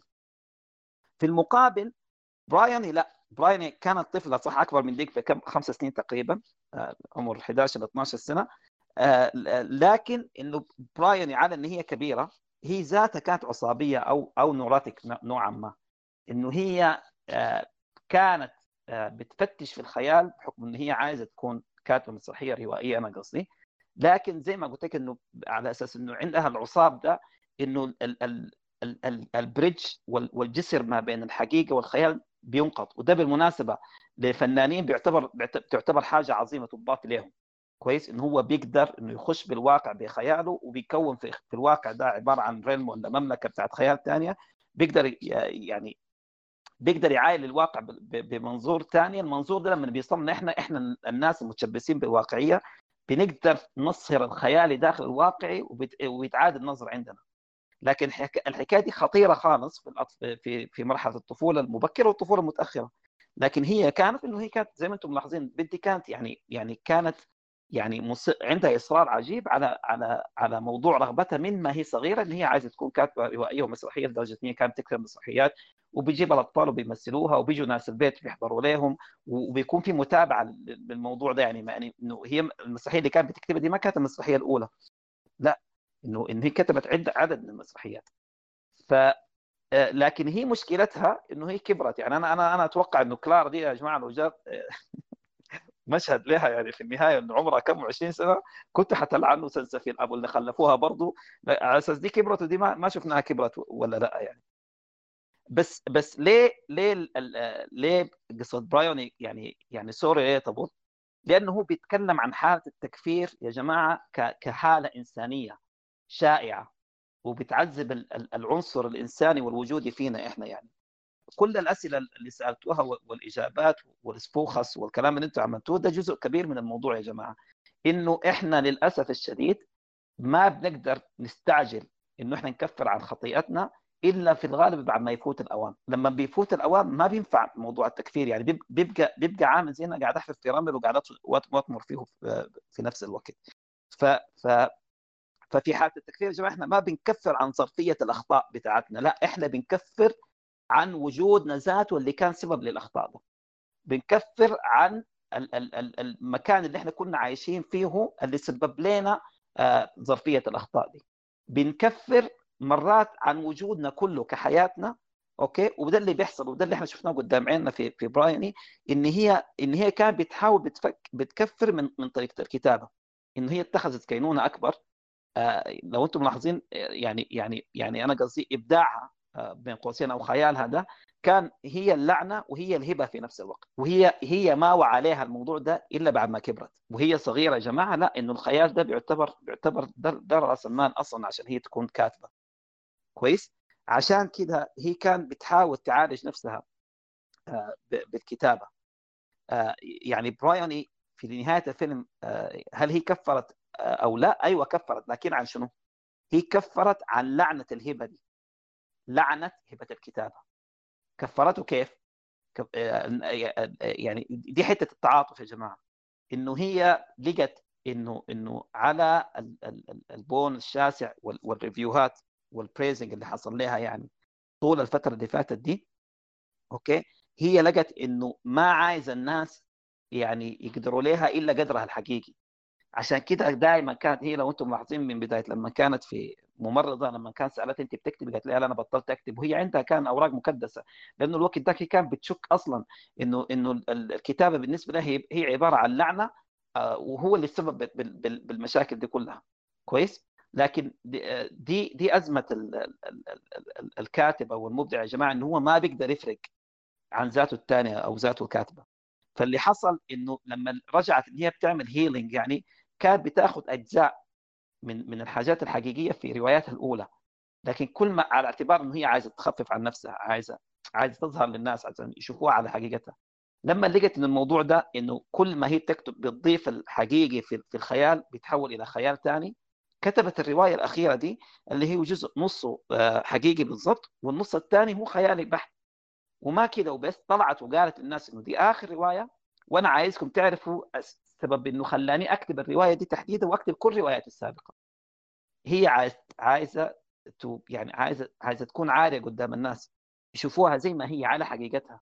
كويس؟ الوقت ذاك هي ما عايزة تعاطف ولا عايزة إن هي تخش في القنطرة بتاعت الصح والغلط. ولا عايزة إنه هي تعمل ريكابينج للمسألة كلها. هي عايزة الناس يقبلوها زي ما هي بما فيها اللعنة اللي هي أصابتها عن عن, طريق عن طريق عن طريق الكتابة. فعلى أساس كده الفيلم ده يعتبر يعني من من من عيون الأفلام البريطانية بالذات في نتكلم عن الألفية الجديدة. وفيها ملحمية خاصة يعني يعني أفتكر إنه إنه يعني جزء من الموضوع يا جماعة إنه إنه كانوا عايزين يرفعوا الخطاب في الفيلم يعني من إنه هو يكون قصة عن عن عن كاتبة روايات وعن قصة ظرفية لا إن هي تكون حاجة ملحمية. عشان كده حصل موضوع ال bombing بالنسبة للحرب العالمية الثانية وبالنسبة لدانكيرك وبالنسبة للحاجات دي يعني. آه، الرواية اللي اللي اللي اقتبس منها الفيلم هي أصلا رواية مقتبسة من يعني جزئية من من من قصة زي ما قلت لكم إن هي كانت سرديه أصلا موجودة بتاعت هنري جيمس اللي هي What Maisie Knew القصة دي بنفس المقاربة يعني إنه هي آه، طفلة شافعة اتورطت في في تصور أو فهم لعلاقة جنسية هي ما كانت فاهمها يعني. لكن هم طبعا زي ما قلت لكم أخذوا الموضوع ده وكبروه للدرجة دي. آه، الفيلم ما ممكن يعني أنا الفيلم ده كل ما بس يجي يجيني في Atonement بتذكر حاجتين ما بقدر أنساهم ابدا. يعني اولا الموسيقى التصويرية ال scoring بتاع داريو ماريانيلي اللي كان يعني يعني يعني كان من أبدع أبدع ما يمكن. أنا لما شفت الفيلم أول مرة وكنت بسمع ال score ده أنا طوالي قلت ال score ده لازم يترشح وياخذ أوسكار. وفعلا ده اللي حصل. ليه؟ لأنه لأنه ال score أصلا ماخذ أو يعني مستنبط وجوده من جوات الشخصية نفسها في موضوع الكتابة. كويس؟ وهل موضوع الكتابة هذا السؤال اللي بيطرح نفسه هل الخطأ اللي هي مشت فيه آه، برايوني ده وفي النهاية أصرت عليه يعني وفي النهاية طلع طلع من الكلام كله كله جزء من أو يعني fraction من خيالها هل ده خطأ نابع؟ أنا قصدي خطأ إرادي نابع منها هي ولا هو خطأ قدري؟ هل هو نوع من الأخطاء بتاع آه، ذات الحذاء الأحمر ولا ذات الرداء الأحمر؟ فعشان كده إنه إنه موضوع الضرب اللي هو ال percussion على الآلة الكاتبة إنه الواحد قاعد يكتب قصة وأنتم ملاحظين بيكون في كأنه في ضغطة قوية دائما في آخر آه، في آخر التون يعني تك تك تك تك تك تك إنه في في ديسيبلين كويس وان الواحد ما بيقدر يطلع من الحاجة دي وفي نفس الوقت في توتر عنيف يعني اللي هو بيشخص حالته هي كحالة آه، آه، حالة عصابية وفي نفس الوقت بيدينا الإيحاء يا جماعة إنه الموضوع ده ممكن يكون قدري أصلا. يعني إنه إنه لو كان في ظروف ثانية هي هي كان ممكن تشهد بشهادة أخرى. لكن لو أنتم ملاحظين الفيلم أول ما بدأ آه، طبعا دي النقطة الأولى اللي أنا قلت لكم ما بنساها لكن حرجع عليها النقطة الثانية بعد شوية. في كلامنا عن النقطة الأولى إنه هي كانت بتعاين للواقع اللي قاعد يحصل حوالينها كأنها هي ذاتها مسرحية. بمعنى آخر إن هي كانت بتكتب مسرحية وهي أصلا داخل مسرحية. لو أنتم ملاحظين المشهد اللي غير المسرحية اللي كانت بتكتبها بتاعت الأطفال ومشغولة بها طول الوقت آه، المنظور اللي كانت بتشوف اللي شافت فيه علاقة آه، سيسيليا بروبي كانت كانت عبارة عن مسرحية برضه يا جماعة. المشهد إن هي بتعاين لفوق وهم بيتكلموا مع بعض في المشهد بتاع النافورة. عبارة عن shadows بيتكلموا ما بتسمع الكلام. هي هي كانت بتشوف الحياة كويس as in هو ان هي جزء من المسرحية برضه كويس؟ آه في المسألة الثانية اللي هي مسألة القدرية والإغواء اللي إحنا قلنا لكم عليها في في سردية ذات ذات الحذاء الأحمر. كويس؟ أنتوا لو ملاحظين نفسها برايوني هي هي صح كانت فضولية وكانت عصابية. كويس؟ في آه، وكانت الحياة دي كلها. لكن هي ما كانت أنا أنا قصدي كانت مشغولة بنفسها ككاتبة.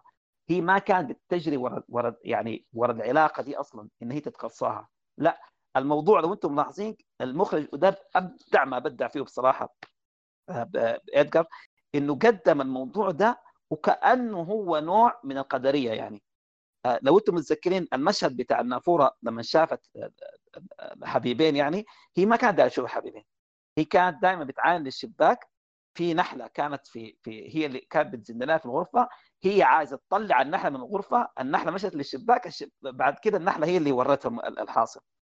موضوع الخطاب ده نفسه يا جماعة.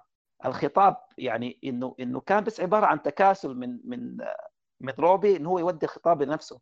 فعشان كده هو لما كتب الخطاب ده وخط النسخة الأخيرة المصيبة دي خطاها في في في في في, في جواب.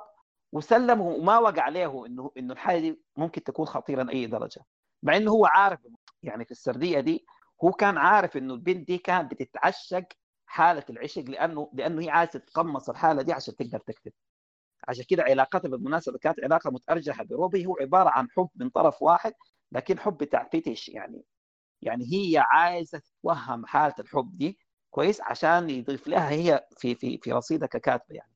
هو ما انتبه للموضوع ده. إلا بعد ما هي أخذت الجواب وقرته وبعد كده حصل حصل موضوع تحول البراءة إلى براءة شائعة. بعد يا جماعة رجعت ثاني لما لما جت الأمسية. لو أنتم ملاحظين ما في حاجة ودتها المكتبة. يعني هي ما مشت عشان تمشي المكتبة توشك عشان تتشمسر. هي لقت القرط بتاع الحلق بتاع اسمها من هي؟ سيسيلا كان واقع والحلقة ولما جت خشت الهول لو أنتم متذكرين المشهد ده برضه إنه إنه إنه إنه إنه لقت البتاعة دي بتلمع. كويس؟ لما لقيتها بتلمع كانها قالت لها تعالي. يعني ده, ده الموضوع إنه في موضوع بتاع ال luring يا جماعة. في موضوع بتاع قدرية هي ما عايزة تنفي عن نفسها الحاجة عشان كده قلت لك هل هي كفرت؟ أيوه كفرت يا جماعة. كفرت لما هي عاينت الموضوع ده كلها حتى بالشكل القدري ده لكن هي عندها حد كبير من المسؤولية على حاجات ما حصلت بعدها الحاجات اللي ما حصل بعدها يا جماعة إنه هي ما كان عندها وقت إن هي تصلح اللي حصل لأنه already كان اختها ماتت و already كان كان كان آه، كان روبي روبي مات برضه آه، عملت اللي ما يتعمل يا جماعة. عشان كده الفيلم في المشهد اللي ال iconic انه إنه في لحظة كده آه، المشهد الأخير اللي هو الثابت المشهد المشين يعني لما يتقبض على على على روبي وترحل بعربية البوليس. والإضاءة الحمراء اللي عليهم كويس؟ إنه في لو أنتم ملاحظين في نص الفيلم حصل زي الموضوع بيطلع يعني بيرجع للورا يعني أنا قصدي إنه بيعتبر إنه إحنا نرجع خطوات لورا ده ده ده, ده اللي بيحصل دائما يا جماعة. لما إحنا بنرتكب أخطاء ما بنعي يعني يعني حجم تأثيرها إلا لاحقا. بنتمنى أول حاجة بنتمناها قبل ما إحنا نكفر يا جماعة إنه إحنا نرجع الزمن ده ذاته لورا. ده جزء من يعني ملتصق من من كينونتنا كبني آدمين. ليه؟ لأنه لأنه البني آدم في حد ذاته يا جماعة هو إنسان متعفف عن الخطأ مع إنه هو هو مركب يعني يعني أنا قصدي ذاتيا ووجوديا إنه هو بيرتكب أخطاء. لكن إحنا ما بنقدر نقول ما ما بنقدر ما بنأبى ولا بنقبل إنه نقول إن إحنا أخطائنا اللي إحنا اللي اتعملت دي يا جماعة ما كل العالم بتغلط. لكن إحنا ما بنقبل إنه الأخطاء دي بتكون أثرت في حياه ناس للدرجة دي.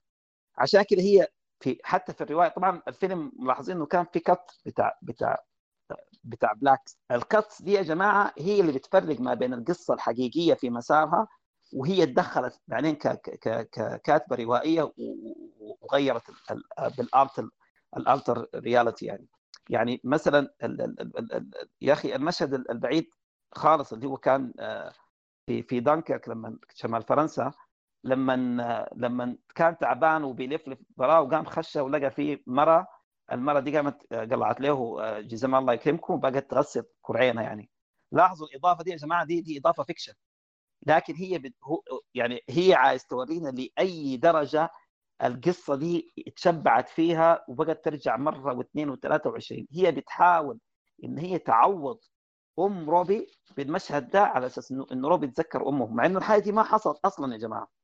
الحاجة دي كلها fiction من من من رأس البنت. إلى إن هو ادانا للجنائزية المهيبة اللي إحنا شفناها في في شاطئ دنكرك يعني. المشهد ده فظيع. يعني okay هما بالنسبة لي يعني ك continuous shot ما ما من أحلى المشاهد أكيد طبعا. يعني ما ما بيفوتوا عمك ليبوسكي ابدا. لكن الفكرة إنه مدة خمس دقائق الكاميرا دي ماشية handheld يعني آه، في في في منظور واحد آه، في في شاطئ فيه أكثر من 300 ألف جندي. حصين بيطلق عليها النار مراكب غرقانة ومايلة وفي العجلة بتاعت الملاهي دي شغالة وفي ناس قاعدين يلعبوا فيها وفي ناس واقفين عاملين جوقه بتاع بتاع نشيد ارتجالي. المشهد ده فظيع خالص. هو ليه ليه المشهد ده دخل لنا؟ زي ما قلت لكم إنه كان الموضوع إنه في ماجنيفاينج إنه عايز يشيل القصة من الحدث الشخصي إلى الملحمي. إنه هو كان عايز يورينا إنه الجنائزية أو الحالة بتاعت التكفير دي اللي هي بتكون ساكنة صاحبة الرواية وإحنا كمشاهدين إن هي ساكنة العالم كله.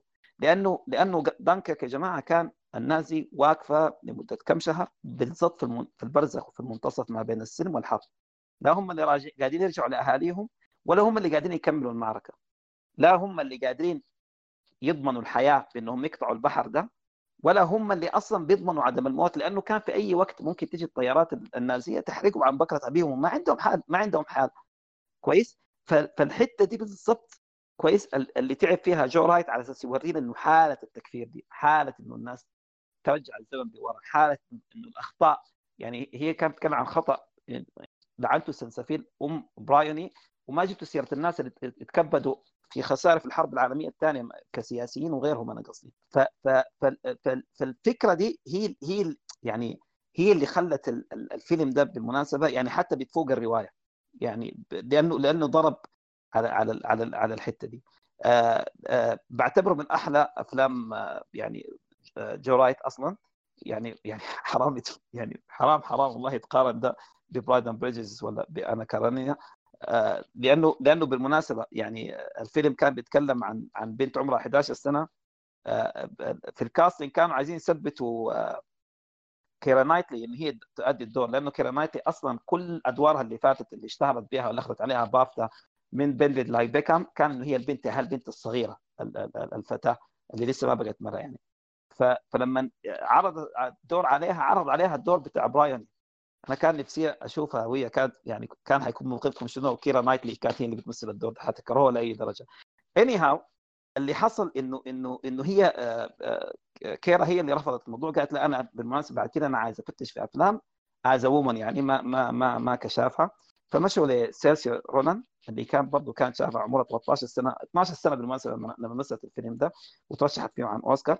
إضافة لكده يعني في موضوع موضوع الشباب يعني آه، جو رايت كان عمره 35 سنة 34 سنة. وهو هو لما لما أخرج الفيلم ده آه، عشان كده يعني كنوع يعني بيعتبر هو بالمناسبة أصغر مخرج آه، بيعمل له يعني premiere opening في مهرجان البندقية بفيلمه يعني انه هو يكون في عمر 34 سنة ويحصل الحاجة دي يعني.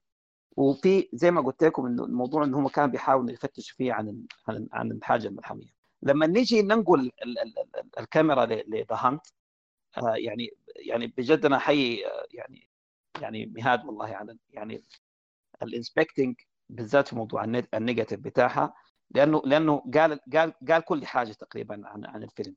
لكن لو ما إحنا ناخذ ال timeline اللي كان في في في Atonement كان تقريبا حوالي حوالي 60 سنة. في مقابل إنه القصة بتاعت The Hunt كل حاجة حصلت مما بدأ الفيلم لحد ما تقفل هو كان أقل من شهرين تقريبا وإحنا باتجاهنا ل... ل... ل... لأعياد الميلاد. آه دي السردية الثانية اللي هي سردية البراءة اللي بتحمل ما لا تحمل بموضوع الهستيريا بتاع المجتمع. ده اللي بيذكرنا بالمناسبة كل المقاربات اللي اللي اللي اللي عملها يعني آه، توماس فنتربرج يعني ببراعه والله. أخذ نسخة من من آه، من قصص آه، إحراق الساحرات اللي كان في ومحاكمة الساحرات اللي كان في سيلم لكن هو حاول يعمل لنا قصة خلينا نسميها urban ومعاصرة لنا وقال لك بس عاينوا أنتم وشوفوا وين وين نقاط الشبه والاختلاف يعني. بداية إنه إنه يعني okay أنا أنا أنا برضه بحب مات ميكلسون يعني لكن أنتم كرهتوني في واسي آه، انه إنه مات ميكلسون ما ما عنده توأمه بالمناسبه مع توماس فينتربرج إلا متاخرا يعني. كويس؟ يعني خصوصا اللي هي بالضبط أظن The Hunt وبعديها بعديها الفيلم الأخير برضه اللي أخذ الأوسكار. Another Round لكن أصلا في joint آه، قديم خالص ما مش ثنائية بتاعت ممثل ومخرج. آه، لا.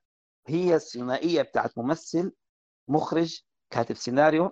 قايمين بها ك joint من زمان الناس. يعني افتكر من نهاية التسعينيات أفتكر كان تقريبا في فيلم اسمه فاستن آه كتبه آه توبايس ليندوم اللي هو نفسه اللي كتب The uh, Hunt اللي هو نفسه اللي كتب Another Round في في في في staff التمثيل كان توماس بول ارسن اللي هو صاحبه السكران ده هو أصلا بالمناسبه هو أصلا سكورجي يعني. كويس ومعاه لارس رانت اللي هو كان الجاد فاذر لولده. الناس دي يعني أنا قصدي بيشتغلوا كده يعني. وكلها قصص سبحان الله فيها إنه ناس أصحاب في في في في منطقة ما يعني. آه المفارقة فيها زي ما قلت لكم إنه شخصية كلارا الوقت ذاك آه، بالنسبة لبرايوني كان في وقت انه إنه هي آه، تقعد في في في في موقف الشاهدة والمحاكمة. كويس؟ هي في اللحظة ديك يا جماعة زي ما زي ما قلنا هي رأت ما لم يحدث يعني. آه، عينها بتاعت الخيال هي اللي سولت لها الحاجة دي okay؟ هي كان في الوقت ذاك بالمناسبة كان هو شبه انتقام من من روبي لأنه لأنه آه، يعني خلينا من موضوع إن هي اتفجعت بالعلاقة الحميمية كطفلة okay؟ هي اتفجعت انه انه إنه روبي أصلا ما معبرها هي قاعدة تحب روبي وروبي طلع هو بيحب أخوتها يعني. فهي حاولت إنه هو كنوع من ال payback الطفولي كويس؟ هو بنفس ال payback الطفولي اللي عملته كلارا مع مع, مع لوكاس. بس الفكرة زي ما قلت لكم إنه هي يعني كبرت وبدأت تقاسي الموضوع ده يعني. الشخصيتين يعني damaged يعني لكن بالنسبة للمجتمع ما بيهمهم. يعني damaged لأي درجة. هم المجتمع عايز يحسم يعني عايز يخلص. ففي في لما نجي لكلارا كلارا نفس الحكاية. كنوع من ال payback إنه إنه إنه هي تخيلت انه إنه هي إنه هي قدمت حبها أو تعلقها ب ب ب بلوكاس ولوكاس ما ما ما استجاب لها. فهي طوالي لو أنتم ملاحظين عملت عملت photo montage يعني من من الحاجات اللي شافتها في جهاز. أخوها على على على الحاجة اللي شافت أبوها وامها بيبوسوا بعض على على على وكونت الفيكشن ده. وده بنفس المفهوم يا جماعة في راس في راس براياني لكن الفرق إنه دي على إن هي شافعه رمت الكلام از از باي باك وهي كانت بس عايزاه يعني يعني يذوق يذوقها مي حاره وبس يعني. اللي حصل إنه المجتمع زي ما زي ما اتقال آه، برضه إنه المجتمع أصلا عبارة عن فريك في في في التعامل مع مع مع قضايا التحرش والبيدوفيليا والكلام. المواضيع دي عندهم بالنسبة لهم في المجتمع الحديث يا جماعة هو موضوع أخطر بكثير من موضوع السحر في في في, في القرن ال 15 يعني فالفكرة إنه إنه إنه أول ما قالت الكلام ده آه، زي ما قالت مزار هي بقت تلقن بالحاجة دي. لما جاء المقرم العافين أنا ده أكره شخصية في الفيلمين كلهم يعني اللي عارف فيها الود هنا هو هو كان بيضيف لها المشهديات في راسه يعني. هو كان هو كان بيغذي عندها لأنه هي خلاص هي بحكم إن هي طفلة خيالها وقف في حد محدود ما بتقدر تألف يا جماعة. لكن ده كان هو اللي كان أداها ال USB هو اللي كان بيفرغ لها القصة دي. على مشهد من الحيوانة مديره المدرسة لأنه مديره المدرسة برضه إن هي قاعدة في منطقة يعني يعني يعني منطقة تعتبر من مناطق الريف يعني ومعزولة خالص. فهي برضو الموضوع وصل لاخره طوالي إن هي لازم تطبق السيستم من دون ما هي تتحرى أصلا الموضوع ده أصلا صح ولا ما صح. اللي حصل لما جاء لوكاس يعني وقال له الحاجة دي هو كان بيثق بالنظام يا جماعة. وللأسف انه هو كان بيثق بالنظام يعني. لأنه مرتين كويس يعني مرتين بيد المجتمع اللي هم في مؤسسات طبعا إحنا بنتكلم عن مؤسسات اللي هي مؤسسه تعليميه ومؤسسة الشرطة والمؤسسة الأسرية ومؤسسة الكنيسة ذاتها يعني. دي كل الفيلم مر بينا بالشغلانية كلها يعني. كويس؟ آه إنه في مرتين يا جماعة نساوين السجن ديل اللي هي آه، كانت مديره المدرسة. كانت المفروض تخطه هو أصلا في موقف بتاع مساءلة أصلا عشان الموضوع ده يمشي أصلا ككيس. هي ما جابت خبره جمعت الستاف بتاع المدرسين جمعت الآباء وقالت لهم الحاجة دي وطوالي رفعت الموضوع للشرطة. كويس؟ والراجل لو أنتم ملاحظين هنا هنا بيحصل موضوع التاثير ال psychophysics يعني. الراجل فجأة كده من من من لا شيء بقى حوالينه هاله منفره من المجتمع كله كله على بعضه. هو بيوريك إنه دي دي أقبح حاجة موجودة في ال system يا جماعة اللي هو بيدعي إنسانيته يعني. هو ما بيدافع عن عن ال pedophiles ولا بيدافع عن المتحرشين. هو بيقول إن إحنا المفروض نتعامل مع الموضوع ده بشكل إنساني من دون ال freak out ده اللي هو كان يعني وصمة عار في, في, في القرون الوسطى في في موضوع إحراق الساحرات يعني. فجت اي أيوة الله يفتح عليك يا فدا حالة الهستيريا الجماعية دي هي اللي خلته مفرغ الزول ده لو أنتم ملاحظين آه، شخصية آه، لوكاس يا جماعة آه، أكثر حاجة يعني مؤذية أو يعني في تعاطفنا معاها إنه الزول ده يا جماعة كان يعني في في حالة transition وصل لطلاق هو ما كان عايزه مرته بقت في مدينة ثانية وبقى في ولد في النص. هو حاليا كان بيحاول إنه يسترجع يلم يلم حياته يعني إنه هو ما يتحرك من من النقطة دي.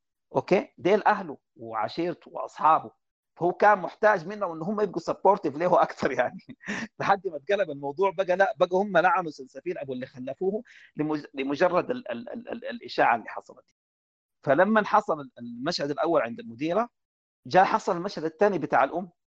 البنت طوالي قالت لها قالت لها يا أمي أنا غلطانه الكلام ده كله من رأسي. ما هي البنت ذاتها يعني دي, دي في موضوع التكفير يا جماعة. أنت لما بتعترف بأخطائك بتعترف بالناس اللي هم رزقك الريلايبل بالنسبة لك يعني. مشت قالت لأمها كده أبوي بيبكي أبوي زعلان يا جماعة أنا قلت الكلام ده كذب هناك عيت لها مسحت على راسها. ليه؟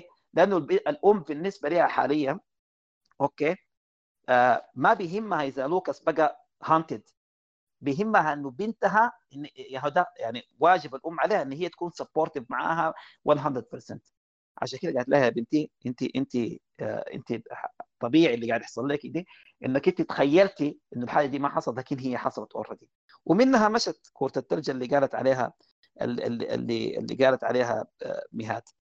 فكان بيعامل الموضوع دي دي حاجة من الحاجات اللي يعني بدع فيها بصراحة آه، توماس فيلتربرغ يعني إنه هو بيعاين للمجتمع الجديد الايربن ده.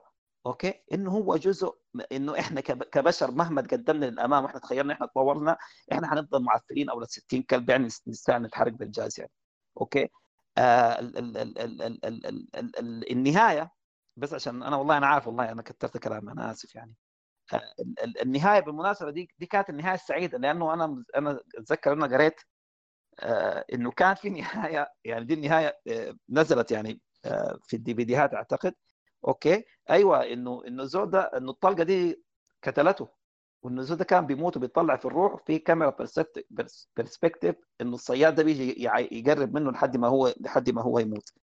أوكي؟ لكن اللي حصل إنه إنه إنه غيروا بالنهاية دي اللي هي النهاية إنه تحول الموضوع إلى طلقة طائشة. بمعنى آخر إنه هو يعني رفع في الحدية بتاعت الخطاب أوكي؟ من من من كذبة بريئة أو كذبة بيضاء إلى طلقة طائشة. اللي إحنا رجعنا ثاني للدوامه دي من أول وجديد مع إنه هو معروف من اللي من اللي أطلق الطلقة دي اللي هو الزول اللي صدق الكذبة ولما الناس كلها صدقوها وهو الوحيد اللي فضل مصدق الكذبة لما الناس كلهم كذبوه يعني, يعني اللي هو أخو كلارا. يعني هو هو بيوريك ان المجتمع وسخ للدرجة دي. يعني أوكي طبطبوا عليه يا جماعة وكل واحد يصلح عربيته يعني. لكن لا ال damage ده ما ما بيروح. يعني بي... أنتوا يعني دي دي الحتة اللي أنا أقدر اقولها يا جماعة. انه برايوني كرست حياتها كلها إن هي إنها تعمل آه، تكفير مستحيل عن حاجة ما ما بتقدر أصلا إن هي ترجع الزمن وتعدل فيهم. كويس؟ بالمفهوم القدري أنا قصدي خصوصا إنه الناس مات لكن لكن الغلطة دي يا جماعة أوكي على براءتها لو أنتم بتقولوا عليها إنه هي بريئة كويس دخلت الناس في دوامة ما حتنتهي فيها فيها ناس كبار وفيها مؤسسات والحكاية حتفضل تجر وتجر إلى إلى ما لا نهاية. وشكرا لكم. شكرا يا هاني على المداخلة دي كانت مداخلة خفيفة لطيفة ظريفة ما ضيقة شديد. ويعني بجد كفيت ووفيت وغطيت على كل النقاط ال... يعني اللي إحنا حتى مرينا عليها والما مرينا عليها بجد شكرا كثير أوكي يا جماعة في أي زول حابب يقول أي مداخلة تانية؟ أي والله كويس والله والله جايبين خبرات لسه مركزين مع إنه برايوني وسخه أنا قلت لكم يا جماعة النقطتين وحرجع النقطة الثانية ما ذكرتوني بها. الفستان الأخضر أيوه. ال- ال- ال- الفستان الأخضر ده الفستان المناسبة. والله توقعتها توقعتها توقعتها. بطريقتكم بعد كده فتشوا فتشوا الموضوع وراكم أنتم أصلا ما مركزين. عن يا الأخضر هاني أيوة. يا إخوانا الفستان ده يعني الفستان ضيق ده أيوة معمول ب... ب... يعني تحس القماش ما مض... لكن على فكرة الفستان ده من من شغل القص ومن شغل ال finishing الفستان ده عنده تعقيد لأنه هو في نفس الوقت فيه كم طبقة لكن بتحرك مع الجسم. أوكي هادي لكن في نفس الوقت فيه دقيقة دايرة لي كلمة مناسبة؟ أنا والله أنا ما كنت كده لكن أوك- أوكي. آه لا لا ممكن أتغزل في الفستان بعدك نتم القصة. يا سلام عليك يا سوها هاني درع اللورين. اختاروا فستان بالشكل ده. أيوة يا أخوانا. بالنسبة لموضوع الفستان فمن ناحية التصميم من ناحية اللون فهو كان إبداع شديد. يعني تصميم الفستان كان يا هو آه تقليدي على الفترة دي. كانوا بيستخدموا هو نفس نوع القماش لكن الحبكة كلها كانت في اللون الغير مشهور. يعني في عادة في الأفلام حقت الحروب والأفلام القديمة دي ما بيستخدموا الألوان دي. يعني ما بيستخدموا اللون الأخضر الزرعي ال- الجميل ده يعني خالص. فإنه كان يستخدموا اللون دي كانت حاجة جريئة منهم شديد وصراحة كانت ملائمة ومناسبة مع المشهد. إخواننا شفتها وهي طالعة من البيت طالعة كيف بالفستان يعني حاجة قمة الإبداع صراحة يعني. طيب انت رايك اللون ده إيش معنى يعني؟ إيش معنى اختاروا ال- ال- اللون ده يعني؟ والله اللون راقي جدا يعني عشان كذا الناس دي اختارت اللون ده. عشان عشان أخضر؟ ما أعرف يمكن عشان اللون مميز لون غير يعني مستخدم يعني ما مثلا ما عملنا أحمر لأنه كل لا بالمناسبة يعني هو بيكون أ- أ- حمرا مثلا. أنا أنا مكسر يعني ما ما مكسر في المستوى زي ولاء وزي مازال لكن يعني ال- اللون نفسه يا جماعة أدى بعد عجيب لل- للفيلم بحيث إنه تحفر في ذاكرة الناس. يعني ما هي في في في أفلام بتعدوا على اصابع اليد الواحدة اللي بيكون مرتبطة بلو فستان أو بنوع فستان يعني زي زي Breakfast وال Tiffany لكن ال- الف- الفارق يا جماعة إنه إنه كان ممكن الفستان ده إنه مع إنه مع ما إحنا نتكلم عن براءة وعن عن تحول من من من طفولة إلى إلى إلى نضج و adulthood المفروض يكون لونه fiery يعني سواء كان برتقالي ولا أصفر ولا أحمر يعني. آه، آه، إيش معنى إيش معنى كان لونه هنا؟ أخضر. إيش معنى كان لونه أخضر؟ لون مميز لون مميز. الأخضر لون الغيرة أنا أول مرة أسمع الكلام ده. بجد؟ حسيت حتدخلونا في لون الغيره والأبراج وزهور السوسن يا جماعة. طيب أوكي. البنفسجي لون الحب يا خلينا خلينا نغير نغير السؤال يعني. آه، ال outfit بتاعت شخصية آه، سيسيليا يا جماعة كنت متذكرين إنه كان غير ال- اليوم اللي لبست فيه أو الليلة اللي لبست فيه فستان الأخضر ده. كان ملابسها دائما لونه شنو؟ شنو؟ ما سمعت. بس سمعت ال outfit الأول. آه، غير الفستان. ملابسها كلها اللي كان في الفيلم يعني. آه أوكي. طيب ال outfit حقتها ابتداء من ال- التنورة والبلوزة البيجي حتى مرورا باللبس حق ال- آه، الخ- البنات العاملات في في الأماكن دي لما اللبس اللي لبستها لما لاقت روبي. وتاني كان عندها outfit الأخضر أيوه اللون. آه، هذا أنا أنا قصدي. يعني آه، هو هو دائما طبعا موضوع ال costumes وال وال outfits مهاد جا- جابت السيره آه، هو جزء من التنويع على على نفس آه، الرسائل الجوهرية للفيلم يعني إنه إنه آه، البيت دي حياتها ابتدت وانتهت 200 سيسيليا. يا أنا صوتي قطع آه، الناس سامعة يا أنا جماعة؟ كنت قايل آه سامعاك هي لكن قايلاك سكتت بت... يعني ما قايلين إنه البنت حياتها بدت وانتهت 200 ده كان سؤال. الليلة يا هاني بدت في نفس الليلة وانتهت في نفس الليلة باعتباره. الله يفتح عليك. لأنه هي بعد بعد ذاك بعد اللحظة دي احداثها آه، كلها كانت تحصيل حاصل لحد ما ماتت. وقبل ده قبل الليلة دي يعني قبل ما تلبس الفستان الأخضر كانت هي برضه أحداث تحصيل حاصل بحكم إن هي كانت زولة مترددة. ويعني ما عارفة هي كانت عايزه. ضغوطها سواء كان يعني القالب الطبقي اللي هي كانت عايشة فيه وعلاقتها آه، ب ب بروبي من من عدم وعشان كده يا جماعة لو أنتم ملاحظين كان ألوانها كلها بتعتبر بتكون فواتح ومشجرة وبتكون كأنها ألوان بتاعت كاموفلاج يعني كأنها هي قاعدة تتماهى مع الطبيعة مع مع مع الواقع اللي هي حوالينا. وفي اللقطة بتاعت النافورة كانت لابسة ال- ال- الالوان فاتحة لكن كأنها موجودة من من ما بين النافورة والزرع اللي وراهم. لما كانت آه، في في مشهد ثاني كانت لابسة لون زي لحمي تقريبا يعني هي كأنها كأنها كانت بتعيش حياتها آه، متخفية. ما عندها ما عندها آه، يعني stand alone يعني أو أو وجهة نظر. الحاجة دي كلها ارتبطت لما ربطنا في الفستان الأخضر اللي هو كان فعلا outstanding ليه لون أخضر يا جماعة؟ لأنه لأنه البنت دي حياتها كلها انتهت بعد الفيلم ده. فهو كان نوع من التبيوت يعني إنه إنه إنه البنت دي ماتت يعني كأنها هي لقت جنتها في في الكم يوم اللي هو من الجحيم اللي هي عاشته ده. عشان كده اللون الاخضر أصلا لون بيرمز للسلام وللجنة وللاستقرار والحاجات اللي زي كده يعني.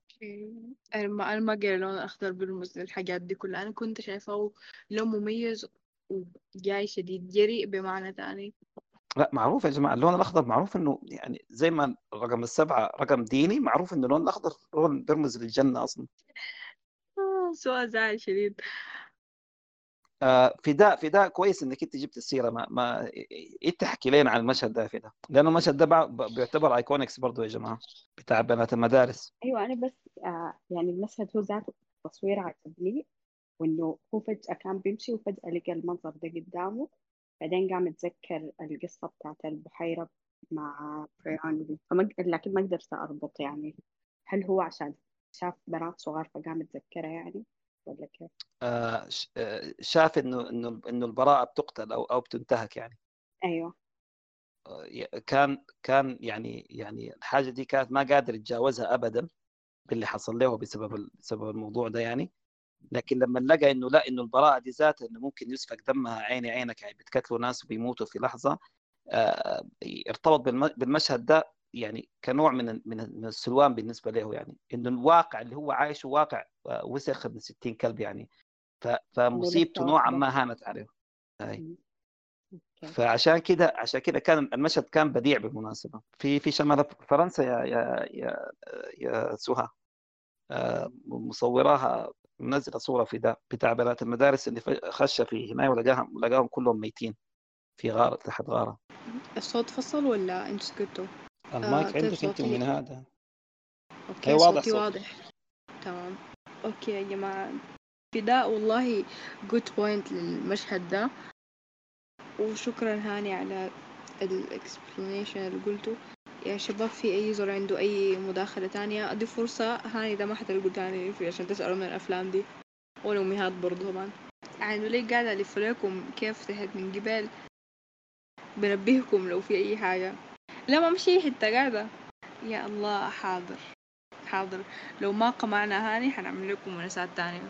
غايته ختاما كده أنا بس عايزة أقول شكرا شكرا شكرا لكم كلكم وشكرا لهاني آه وشكرا لمزار. يعني بجد أنتوا مداخلاتكم مزار مع إنه أمس أنا وهي already يعني عملنا زي ساعتين.